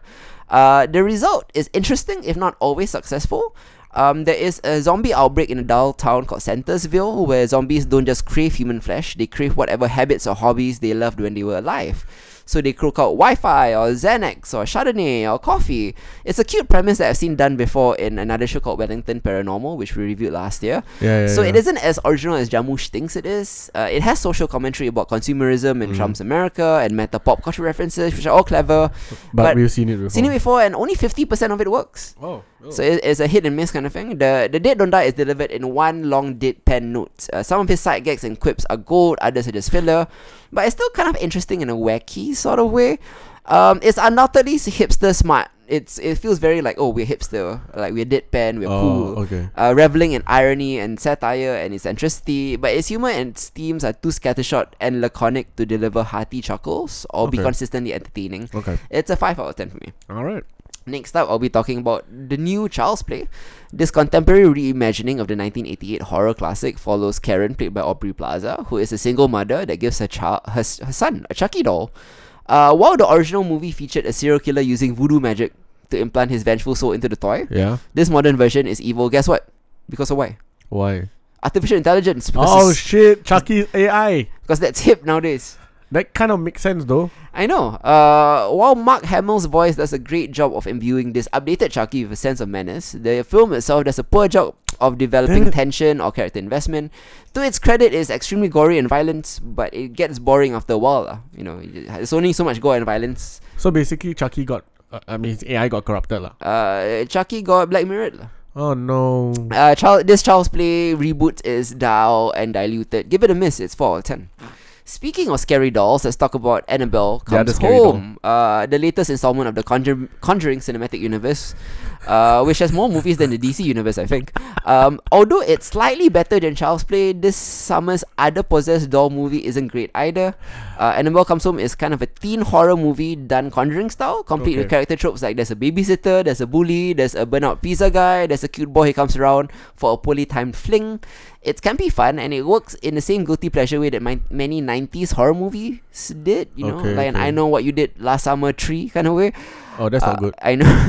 it's just that this formula seems so dated now. It is. Um, it's just a succession of predictable jump scares featuring cameos from various cursed objects in the Conjuring universe. Is it amazing that dated and nostalgia is such a fine line? Sure, yeah, you, because nostalgia, you need to have a bit of a fresh interpretation of it, which is why Kind we of, right? rated Stranger Things so much higher Exactly. than The Lion King. Yeah. Uh, so this one has nothing, of that Nothing sort, new, lah. So it's okay. kind of burdened by a lack of fresh ideas and common sense, Yeah. which is uh yeah, it's a competent popcorn thriller at best. Okay. It's uh five point five out of ten. Oh right. Okay. Yeah. Uh, so next up, I guess we'll be going into uh Isa's anime corner, which is Ooh. I think every two or three months, every season, Isa will be breaking down the the hits and misses of uh, anime the anime, what is good and what is new this season. Isa, and some Talk to stuff us that about- is like upcoming. yeah, yeah. Mm. Yes, so let's start off the uh usually the most anticipated season of the year for anime, which is the summer season. Uh, this time around, I've got a couple of recommendations, some more than others, uh, and a bit of a controversy about one of the recommendations we're gonna have. Uh, let's get out a returning uh season of anime out of the way before I talk about the new um titles that are out that are pretty interesting. So Danmachi 2, also known as Is It Wrong to Pick Up Girls in a Dungeon? has returned for its second season following a uh, what was it th- three year break, uh, and of course the spin off which was what uh, Oratoria, which told the exact same story from a different character's point of view, which we found uh, pretty fascinating. Uh, and uh, so far it's been it's been very fun. Uh, you have all your characters returning. The stakes are a little bit higher than they used to be. Uh, all in all, it's a very fun, yet again, another anime set in an MMORPG like world where there's dungeons and leveling and factions and all of that. Uh, where basically the gods have descended and have given their blessings to humans who become part of their familia, right? Uh, and uh, we follow the story of Hestia, uh, who is actually the Greek goddess of the hearth. Yeah. Um. So Hestia has only one family member in uh, her familia, and we follow his story. And he's back for a second round, but now as he has to continue to grow from strength to strength, and receiving his Argonaut power, which always gives him a fighting chance regardless of the s- the um, the event at hand. Um, he's now very become very desirable to a lot of parties uh, in the world of Oratoria, and um, basically the story plays out from there. So um, season two has come out on uh, the tail end of the feature film that just debuted about three weeks ago. Uh, so you can go and check that out as well. It's unrelated to the main storyline itself, uh, but it's a nice kind of like side away where you get to see a bit more character development from some characters that we don't usually get to see that much of. Uh, so that is Danmachi. Um, season one is on Netflix. So if you want to check Nice. that out, it's kind of an easy, breezy binge. It's nothing groundbreaking. Um, animations by JC stuff. So Mm. uh, fight scenes are okay, right? Uh, I mean, we've already talked about JC stuff and and you know how One Punch things are Man, right? outsourced. Yeah. Uh, but yeah, if you're a fan of things like Sword Art Online, you know, and you kind of want that the same vein of things, uh, it's easy to watch. There's plenty of fan service, uh, and has all the elements that you know if you're a gamer you enjoy. Yeah.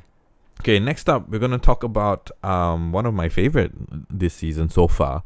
Uh, I was turned on to the manga by by Chris, a good friend of ours, and uh, it's called Fire Force. Um, so Fire Force takes place um in the near future, in the hundred and sixth year of the solar um era of Mm. Tokyo, Yeah, right? yeah. And so, um, for some reason that we are we don't know yet, um, people have started combusting, Combusting, yeah. spontaneously and turning into demons that they Yeah. call infernals. And so, um, the they've created the well the fire force, Firefighters. uh, f- fire force, right, which is Yeah. like an offshoot of the firefighters, Yeah. whose main job is to put out the fire demons Yeah. more so than the fi- actual fires Yeah. themselves.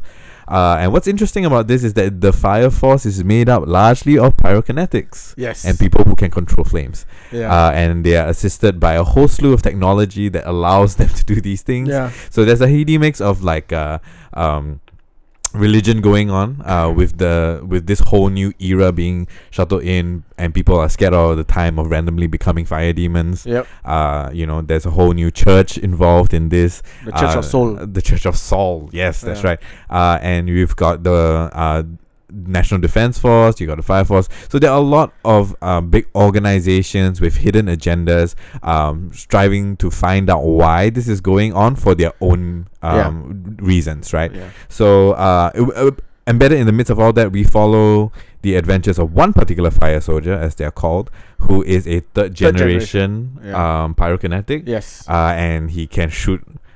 He can create flames out From of his, his feet. Uh, feet, Yeah. right? Uh, and so he has a personal um, kind of chip on his shoulder, which is Yeah. the reason why he joined the Fire Force and uh, the unveiling of that story amidst the greater uh, world building Yeah, that yeah. we see in this anime is what we are following. Uh, animation style is excellent. Yeah, it is. Um, it is very very reminiscent of Blue Exorcist. If any of you Same guys, right? uh, No, not the same guys actually. Uh, the production house, uh, the studio is David Production, Uh-huh. who have brought us greats such as JoJo. Oh, okay. Uh, actually, they've done all the JoJos, Okay. right? Uh, and they've done Fire Force. Uh, they've done one of my favorite called Sakurada Reset as well. They've done Planetarium, which I really liked as well. So, uh, they are no strangers. Oh, they did Bento also. Oh, okay, okay, okay. Yeah. We like that one. Yeah. So um, David Production, uh, very well um loved for some of the things that they've done. Yeah. I think they've done a great job in terms of the tone and the look of this particular anime. Um, it, it is very cohesive. I think is, it the is. way that they've done done that with all the symbology and the all the uniforms look great and Yeah, all the, the blue powers stripes. are quite Logical. yeah in in its own In a way, I right? mean, right? It, it, it, it, it kept- keeps to the internal logic quite well so far. lah. Yes. Uh, so uh, as much as I love Fire Force, I have to bring up the fact that um, the series debuted uh, quite recently Yeah. uh, and just before the KyoAni fire happened. Correct. So the the last episode actually um, got delayed by a week, um, just out of respect uh, for the tragedy that happened. And in addition to that, and this is a point of contention for many fans, uh, is that they changed the color of the fire in that particular From episode Orange. from orange to like this b- the blue hue thing, which uh, again drew comparisons to Blue Exorcist, right? Okay. Uh, and so there's a lot of people up in arms saying that no, it's censorship. Some people were applauding them for being sensitive to the tragedy. Yeah, yeah. Uh, but at the end of the day, I mean, you can watch the anime and make it up, or make up your own mind whether or not it was warranted. Uh, I do feel that they tried to be as sensitive as possible in this particular case. Um, but much like any sort of tragedy that is reflected in fiction and in art, um, there's only kind of like so much you can do, right? Especially, I haven't, I haven't watched the blue episode Fire yet. yeah, it's the most recent episode. The uh, Oh, episode so four is it I think it's episode five. or five? Okay. Yeah, so How, how do you go? I'm sorry. I mean, did, does it look okay? Uh, I mean, like they kind of had, they put in a reason why the fire was different, you know. But it, it kind of felt like you know, Shoe in just lah. yeah, Okay. uh, clearly so, you know. Uh, Okay. but then again, given how a lot of anime always gets finished like down to the wire, right? I'm really not surprised. Okay. Mm. All right. Not Yeah. bad. What else? All right, let's go for uh, Copcraft. Right, so I was telling Hideo about this. I think it's uh, it's something that he would probably like a fair bit. So we, uh, 15 years ago, um, a hyperspace dimension opens up in the middle of the sea and allows us to travel between two worlds. Uh, so that world has magic and aliens. Uh, and right now that has become like a, a, a port of trade, right, for everybody that's there. So we follow a particularly, uh, he's a beat cop. Well, no, he's a detective actually. And uh, he gets paired up with uh, someone from the other side, right, to kind of like chase down criminals who are part of both worlds, right? Uh, so there's a Hiribe, uh, there's a nice mix of uh, magic that's going on that they're slowly kind trying to build up the world of that. Uh, there's a bit of action that goes on with your very standard. I mean, it's, it's quite literary cop craft lah. There's a fair bit of like detef- detective work that's going on, which I quite like. Uh, and um, all your standard buddy cop tropes. Uh, but because she is an other and an alien, uh, it sets it up to be quite fun so far. I've been enjoying that. Uh, three episodes in, and I'm quite curious to see where it goes. Yeah. Uh, next up, I'm going to talk about Vinland Saga, which for me is probably the best uh, in terms of production value. Brought to you by Wit Studio. Uh, Wait, is it out already? Yeah, Vinland Saga is out. Oh shit! I haven't watched it yet. Yeah, but so, I saw the um, trailer. I think it's some of the episodes have been on hold. Uh, it's only three episodes in right now. Okay. Uh, Vinland Saga is brought to you by Wit Studio, who are the Uh-huh. people who brought you Attack on Titan. I mean, the the animation looks really good. It is exceptionally good. Wow. And out of the crop of summer anime, I have to say its production value is probably the highest. I read a bit of the manga, the manga was good. and it's kind of like historically based. Yes, it is. Right? Actually, there are a lot of. It, I'm. I can't really tell if it is historically accurate per se, Mhm. uh, but it's definitely one of those alternate history things Okay. uh, that's going on. So think Vikings, Mm. but anime, Ooh. and I think that I think that's a big enough draw for most people. So um, I mean, of course, the Vikings have made a name for themselves, and the strongest of the families uh, always thirst for violence. So we f- follow Thorfinn, right, who is the son of one of the greatest uh, Viking warriors uh, of his time, and uh, he spends his entire boyhood on the battlefield trying to enhance his skills uh, in order to redeem. Uh, no, not to redeem, to take revenge on his father who was uh, wrongfully murdered. Okay. Uh, it's g- a fantastic kind of exploration of the culture. There's a lot of details in that that I actually didn't know about. Like, for example, did you know that Vikings only bathe on Saturdays? Now I know. Yes. Yeah, and now I know. I, I never knew that before. I Googled it, and apparently it's a thing. And uh, yeah, so I'm pretty impressed with the amount of research and detail that has gone into creating this anime. Okay. Um, the look and feel of it is great. The action is incredible, and I'm very, very taken by the the music score. Uh, very good stuff. Uh, Vinland Saga is definitely something that I'm going to be keeping a lookout for. All right. How many episodes in again? I three. think it's three so far. Okay, as far got as I can tell. Uh, it's going to be 24 episodes long, so it's going to be pretty, pretty good. Right, and the last one that I have for um, this month's, yeah, this version uh, of Anime Corner is called Doctor Stone. Now, this is a bit of a mixed recommendation for me because I love the concept of it. The premise is fascinating, uh, but the animation is a bit meh, right? Uh, but I, I mean, like we'll see where this goes. I think that is a lot of promise, so I'm gonna keep watching. So Doctor Stone, basically, for all some reason, the whole world and all of humankind have been become petrified, and three thousand seven hundred years later, right? Um, two boys, two high school boys. Uh, one is Senku, who's a scientific genius, and, And once his, more, mor- moron, right? one one's the all brain, uh, all brawn, no brain. Yeah, yeah, yeah. Um, they, they wake up in a world where everything is petrified and technology no longer exists. They are back to the Stone Ages. and they like have to develop the technology back. then, Yes. right? Yeah, so yeah, according to Senku, they are in a race back to the peak of civilization. And kind of my favorite line so far of the anime, where he says that I'm going to defeat fantasy with science. So um, the science is sound. In fact, they have a uh, warning to not do the things that you are shown because you can actually make gunpowder, for example, or you can actually make nitric acid. Uh, it's very, very real. It's very, very sound, and they teach you all these things. Uh, but the animation is a bit lacking, I think, overall production value.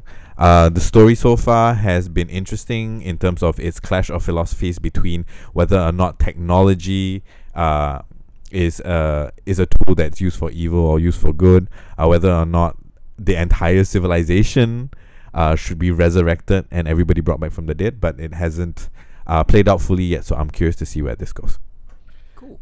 Yep, that's all for me for an anime corner. Ooh, anime corner. Anime is uh, going to be a big theme in the next couple of months because uh, Weathering with You uh, out. is coming soon. Actually, September twelfth in Yep. Singapore cinemas. Uh, it's obviously by your the director of Your Name. Yep. Uh, so we're excited for that. Uh, weirdly enough, I bring this up on air lah. Why not lah? I got an invite for the premiere, which I am think I'm inviting Isa for because he is Nice. the host of uh. Anime Corner. I for us lah. am very very. Um, it's already uh, surpassed your name in Japan. Japan, we And it just opened this weekend. Crazy, your name Yeah. was a big success, so this must be Exactly. a really huge one. So I, I mean, I'm I'm hoping that uh, people all over the world are wising up to how good anime can actually be. Correct, Because correct. I do feel like your name was snubbed very very badly. Yeah. Uh, Uh, in, in a couple of months, we'll also be talking about Karen Tuesday once the finale airs. Uh, excited by that as yes, I do well. have a, a lot of thoughts about that. Yeah. Uh, sorry, Hadi, you got invited for Hellboy, and Isa got the better one. Like I got the short end of the stick here, man. indeed, indeed. Uh, okay, so before we wrap up, just a couple of last things. Obviously, you're talking about San Diego Comic Con 2019. Marvel Cinematic Universe Phase 4 gonna be its own topic because that is the topic lah. Yeah. When Disney comes around, nobody can talk about anything else.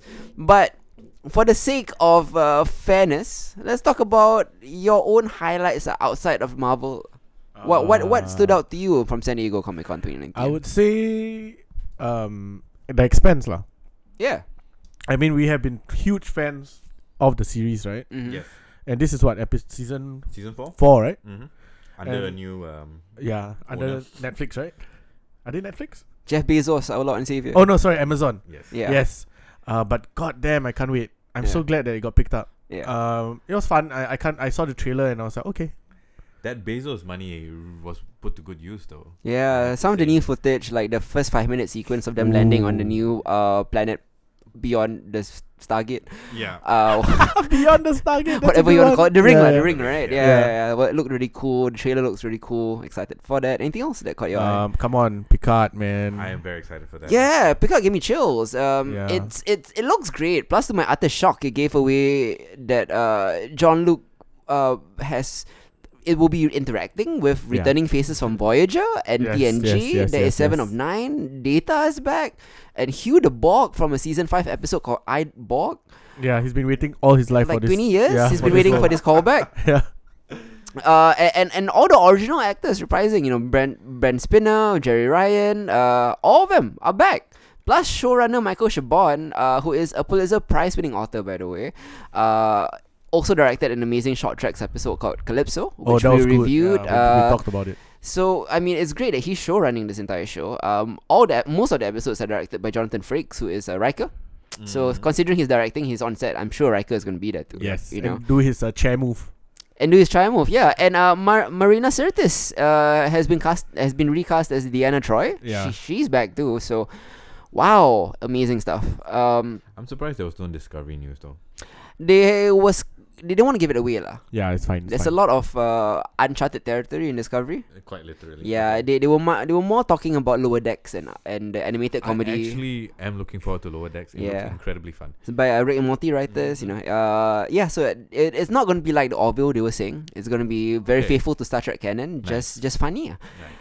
Uh, next up, I mean, I want to talk about uh, The Witcher, which looks amazing. It might be the next uh, Game of Thrones type fantasy uh, series Hmm. in terms of skill and spectacle uh, that people might actually be obsessed with. It might actually be one of the best video game adaptations so far.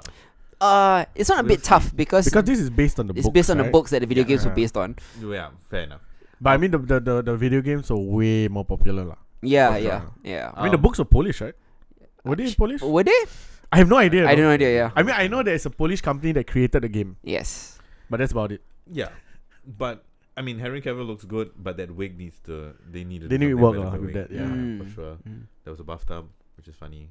Yeah. Yeah. Shout out to people who have played Witcher. But the the the the, the, the beats seem to be quite on point to the game, lah. Ah. Because my only comparison is to the the game. game. Yeah, but this Yeah. is a, a, I didn't read the book. This so is I a wouldn't younger know. Geralt. It looks like so. It's pre-game. Yeah, yeah, yeah. Yes. Okay. Yeah, so it's pretty interesting that they decided to follow the game aesthetic, Mm. right? Or at least the tone of it. Uh, with it the, re- with the book storytelling. with the book storytelling, which is Okay. fascinating. I, I Yeah. think that's going to be a very interesting way to move forward. Nice. Um, it's a great way to kind of tap on the existing fan base of the games, right? Which is w- immensely popular yeah. and not an easy game to play, mind you.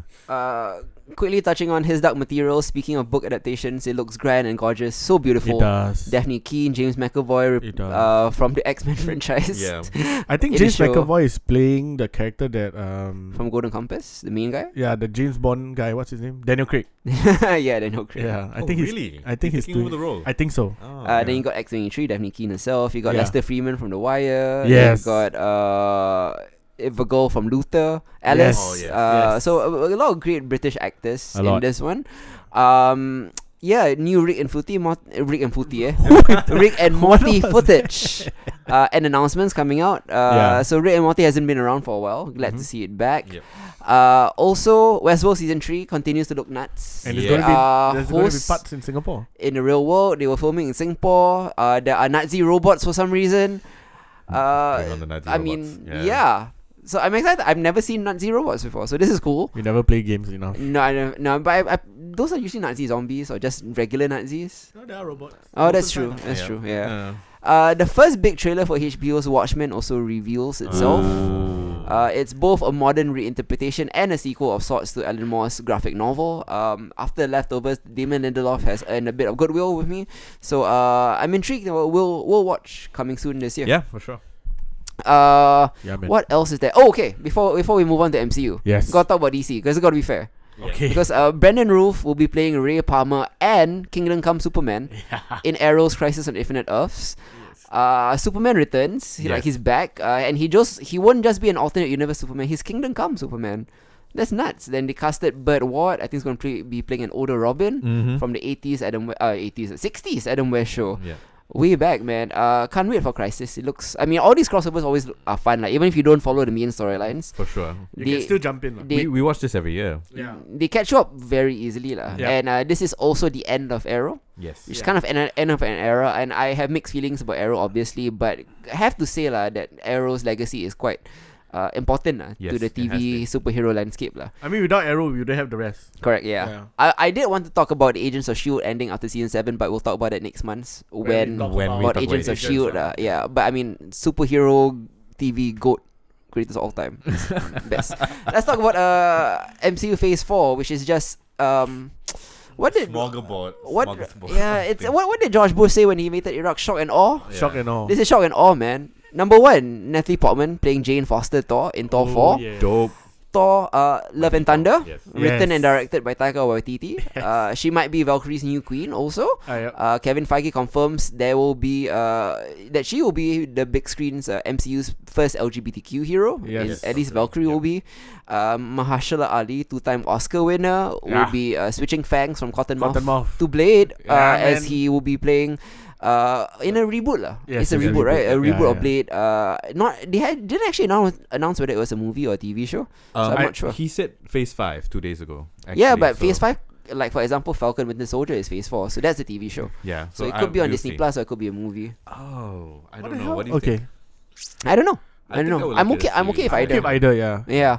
Although part of me also believes that Blade kind of fits in better with the Hulu slate they have coming up because they have Hellstrom and Ghost Rider. Yeah. So I think Blade The whole fits in, Marvel be- Knights kind of better, thing, uh, fits in mm. better with Yeah, that. lah. yeah, yeah. Uh, it's like the new Marvel Knights or the second round Marvel Knights after Netflix was like the first Marvel Knights. Yeah, yeah, yeah. related but not quite related. Okay, okay. Yeah. Uh, also, we have uh, the casting of uh, Jung from Kim's Convenience as Shang-Chi. Yes. Uh, which and is, who's Mandarin? Who's Mandarin? uh, Mandarin is Tony Leung. Tony Leo, motherfuckers. Uh, yes, the Shang-Chi is subtitled. This is kind of a, a nice Easter egg. Like, people c- might overlook this, but it's Yeah. subtitled The Legend of Ten Rings. Yeah. It stars the Mandarin, uh, who is mighty pissed that Iron Man 3 is fake Mandarin, so they're picking up that storyline again. Uh, Aquafina is also in it. yeah. Uh, this this looks like it could be really fun. Yeah. It's joke, motherfuckers. Yeah, um, the Eternals, uh, one of the Marvel's unheralded properties, Mm. has an insane cast that has Richard Madden, Angelina Jolie, Oh, Kumail Nanjiani, Brian Tyree Henry, Selma Hayek, uh, and lastly, uh, Train to Busan's Ma, uh, Ma Dong Seok. Yeah, my favorite guy. Uh, yeah, uh, so insane. Uh, Black Widow's coming out. yep.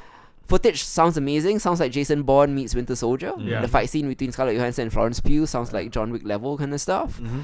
WandaVision, I love it. new series Yeah. will include an adult Monica Rambeau from uh, Captain Marvel, also tied directly, serving as a prequel to Doctor Strange in the Multiverse of Madness, which is what the title, by the way. Mm-hmm. Yeah. So Doctor Strange in the Multiverse of Madness. It Finally. was uh, announced as MCU's first horror movie. Yep. Great title. Scarlet Witch is supposed to be playing a big part in the movie, possibly as a villain.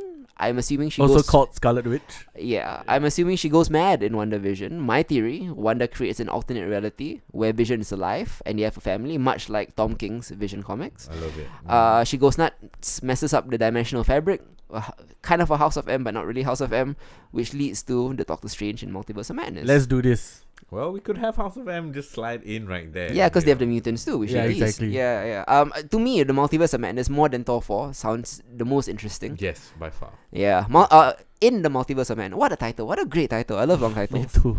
Uh, you also have Falcon and the Winter Soldier. Uh, Daniel Bruhl returns as Baron, Baron Zemo. Yes. Uh, Loki will star as the da- as the Loki that escaped from Endgame with the Space Stone. Yeah. So he's still that douchebag douchebag trickster because uh, it's before his uh, character arc in Dark World and Ragnarok.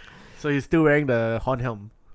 Indeed, uh, there's also a Marvel uh, animated What If series. Yeah. which features uh, Jeffrey Wright as Uatu the Watcher as the narrator.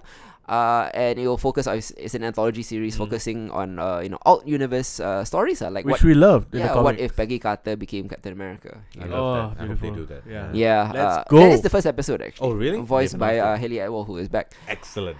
Uh, so here's what I loved about the announcements. They're all based on amazing comic book runs, like uh, Jason Aaron's Mighty Thor run for Thor: Love and Thunder, Uh, Feige name checked Tom King's Vision miniseries for Wonder Vision. Yep.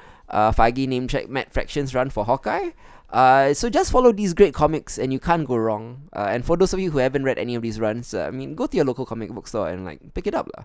Some of the best runs in the last 20 years. Definitely, yeah, yeah, definitely. Uh, very underrated, especially you know you look at the names like Tom King and Matt Fraction and Jason Aaron. Some, some of the best work that's ever been done in, Mm-hmm. Mhm. in Marvel comics recently. Like, although they have very low readership at the moment. Yep. Yeah, uh, Feige also pretty much just offhandedly confirmed Fantastic Four and the Mutants are on the way. Yeah. Uh, but you know, you got to save something for D twenty three, right? That's true. You can't give it away at SDCC. yeah, you know? yeah. Uh, what stood out to you the most, and what are you most excited for for MCU Phase Four? Jane Foster, right? As Yeah, Thor, man. that was quite fun. Natalie Portman coming back uh, in a major Yeah. role, considering how she felt so unhappy the last time. Exactly, but I think now Huge because surprise. I mean her role is expanded lah. Yeah, she is the role. Yeah, she is the role. Yeah.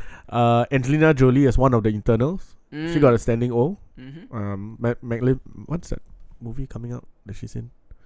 The Angelina one that she's the Jolie. villain. Maleficent. Maleficent. Yes, I couldn't pronounce it. yeah. That's coming out also right another year. Maleficent two actually. Yeah. Yeah, It's a Mm. Male- sequel. that's sequel. Yeah. So Angelina Jolie's uh thing. Oh, and Thor going uh all Netflix uh subscription and all that doing his his little thing, Yeah. and Kevin Feige just standing there. Yeah. Uh, what about you, Isa? What are you looking forward to the most? Um, the Mighty Thor run has been one of my favorite. Uh, so I'm definitely very curious to see how they go about doing that. Especially since the Mighty Thor was so morose, right? Yes, It was incredibly so depressing, and Taika Waititi is not. I I'm very curious as to how he's going to treat it, right? Yeah. Because I mean, okay, Natalie Portman doing Taika Waititi stuff, I'm I'm down, right? Like she's got she has comedic genius that I think we don't get to acknowledge a lot of the time. But the storyline for the Mighty Thor is incredibly sad. uh, in so many ways and incredibly deep right so i'm i, I really want to see I, I feel like there is a there's a gap there that needs to be filled and Yeah. i'm very curious to see how he does it Mm. uh, if it's enough for him to kind of like put akira on hold thank god please don't Yeah. make akira like, Yeah. uh, um don't touch it I know. just don't don't touch it uh, that f- to me is going to be the most interesting. I'm very interested to see how the TV series tie together with the movies overall, Mm. because this is the first time we are actually going to have that Mm. in uh, in the MCU. I mean, I guess like actual Agent Coulson was, you know, the star I of guess Agents of so. Shield. Yeah. but now like Disney's It's got really full tied in, reign. uh, yeah, Yes, so yeah. I'm very curious to see how they execute all of that, right? And just how much of a giant Disney already is, it's just gonna get even even better slash worse. Important to note, they decanonized Netflix. Yes. Yeah, so Netflix Defenders, all that not part of the MCU. Yeah. Uh, I don't have any particular issue with it. I I felt like uh, it was a great run as far as letting people think about what the possibilities are for Yeah. um comic book TV. Yeah. uh you know but of course like um arrowverse has been doing that for for a while now even Yeah. before that so If I can accept Grant Gustin and Ezra Miller as separate Flash, why not lah? yeah sure Yeah. definitely and now they're talking about the multiverse sure now that we're doing it what ifs Yeah. even better Mhm. right uh but i am curious to see whether or not they will bring back those um titles Yeah. uh and if so are they going to recast hmm I mean, they don't have to. They can just reintroduce them. i guess so yes Yeah. yeah, Uh, if or, or they could just canonize them again. Like, it's up to them lah. um it's possible They could I pick and mean- choose. They could just uh, not do Iron Fist, which is the Yeah. real issue to be i honest. think like with shang-chi coming up you have to bring iron fist back Yeah. yeah. right because like that's an important part of the the story right yeah. you know they, Or they just are- bring back Colleen Wing. You know. Oh, I would love for them to bring back Colleen Yeah. Wing. Shout out to our girl. Yeah. Yeah. So I mean, uh, yeah. Too bad for Marvel Netflix. A nice experiment while it ran. Yeah. Uh, for but sure. I don't think it has any particular place in MCU's future. I, I don't mind. Um, I think they they can't do this because it's so intrinsically tied in with the Sokovia Accords and Coulson and all that. Yeah. But if they could decanonize Agents of Shield, E they would. Yeah. Uh, which is sad because Agents of Shield E is great. But I, ki- I kind of prefer it because I like that Agents of Shield has its own can can go on its own path without really being too tied in and tied Ah. down. Uh, Yeah. And I mean, they've been able to be very smart about it, right? For the Yeah. last few seasons. last three seasons especially especially. i think is be- the reason i started considering superhero greatest all time tv show is because it had the freedom to go run its own yeah, course its yeah. own thing, right? Yeah. While still neatly explaining away everything else. Yeah. yeah For sure, for sure. but I, i'm willing to accept that agents of shield exists in an alternate universe lah, because of course the alternate universe they might have al- also a colson so Yeah. Mm-hmm. wha- whatever right yeah, Yeah. Uh, I'm, I'm i'm totally cool with that um anything else you want to bring up from the mcu Uh no, I mean like it's a great slate of stuff. Uh, I'm curious to see where everything falls. It's going to be fun. Mm. Um, I mean because they haven't given an actual timeline yet, right? They were just making the announcements. For all 2020. of The, it. to just the years 2021, that it's coming yeah. out, uh, Yeah. whether it's fall, summer, that kind of thing, lah. Yeah, Yeah. so it will start in earnest next year. Yep. And the first one's gonna be I think it's either Wonder Vision or Falcon and Winter Soldier because they started Interesting. filming that already. Okay, uh, okay. Actually, you know what? It might actually be Black Widow because that's almost done filming. Oh right. Okay. I'm Yeah. looking forward to that. I'm looking forward to that. Um, I'm curious to see how they go from here. It's nice to see ScarJo back. I think like as Mm. much as people have been giving her shit recently, Hmm. um, she, she she's been doing a great job as as I'm really fine with her. Yeah. Uh, it takes place in between Civil War and Infinity War, apparently. Oh really? Yep. Right. So how much uh, did they say? How much of uh, her backstory are we gonna explore? I mean, it'll be flat. I, I guess the villains are from her backstory, so Right, it'll be so- uh, explored in that way. Okay. okay. Uh, before we end off on Wait, wait, S- wait, sorry, sorry. yeah, David Harbour is playing the villain, right? David Harbour is Soviet guy, right? playing. The Yeah, handler, I think. yeah, Yeah. Like who has an issue with Captain America apparently. yeah. Fun time. So David Harbour, yeah, is excited to be part in the MCU as well. Another major franchise is in. Uh, before we end on SECC, gotta f- gotta mention that uh, like besides the movies and TVs, Comic Con is still about comics. So the Yes. 2019 Eisner Awards blessed our Lord and Savior Tom King with a bunch of awards for writing Batman, Mister Miracle, Heroes in Crisis, Swamp Thing, Winter Special, and a bunch of other things that he wrote. Uh, it's a bit unfair, but you know Tom King is just that good. Yeah. Uh, elsewhere, my personal faves are Jen Wang, Wang, who uh, wrote The Prince and The Dressmaker, which I reviewed last year on the Mhm. show. Also won an award. Uh, Jeff Lemire for Descendant, Descender, uh, Gideon Falls and Royal City won an award. Um, Jen Bartel won Best Cover Artist for her work on Blackbird and Submerge. Really like her Good artwork. stuff. Yeah, uh, I'm a bit sad that Eternity Girl by Magdalene Bisaggio and Sunny Liu suck it NEC, uh, which I also reviewed last year. Didn't win Best Limited Series though, but then Yeah. again, like Tom King was in there, so It's hard. It, Yeah. it's, it's it's tough to not give Tom King an award for God. anything that he does. yeah. And and speaking of comics, we're gonna end it with the final issue of The Walking Dead. Mm. Uh, Robert Kirkman's long-running Walking Dead comic book recently came to an end at issue 193 without telling anyone. What a baller move! Um, it's a shocking surprise finale for a series notorious for shocking, surprising deaths. Uh, it's only fitting. Um, to be honest, I'm no longer a fan of the show or its spin-offs, but the comics uh, have always been consistently good, primarily because Kirkman had a defined and definite arc in mind with a set beginning, middle, and end. yeah. Unlike the TV show, which is mandated to go on forever, the comics have been able to tell set stories that don't drag because Kirkman always service stories first, not contracts or the whims of a TV studio that's intent on bleeding a stone dry. Yeah. It's their only moneymaker left. Breaking Bad is gone. Mad Men is gone. They just have their 8 billion Walking Dead series and the It's tree. spin-off. Rick Grimes movies Mm. and all that, you know. Uh, so it's it's a bit nuts uh, what's going on with AMC. But the Walking Dead comics have always been good, so just please go read the comics instead, especially if you're off the Walking Dead train. Mhm. Uh, it just has flat out better storytelling, it has satisfying climax. People forget, but this comic actually changed the game within the zombie post apocalypse genre. Yep. Uh, it has been done to death or undeath, I should say, but The Walking Dead reinvigorated it and revamped it and made it its own with a unique blend of realism and consequences, Mhm. just like what Game of Thrones did for fantasy storytelling. I think it really vi- revived zombies in mainstream pop culture, The For Walking Dead sure. comics.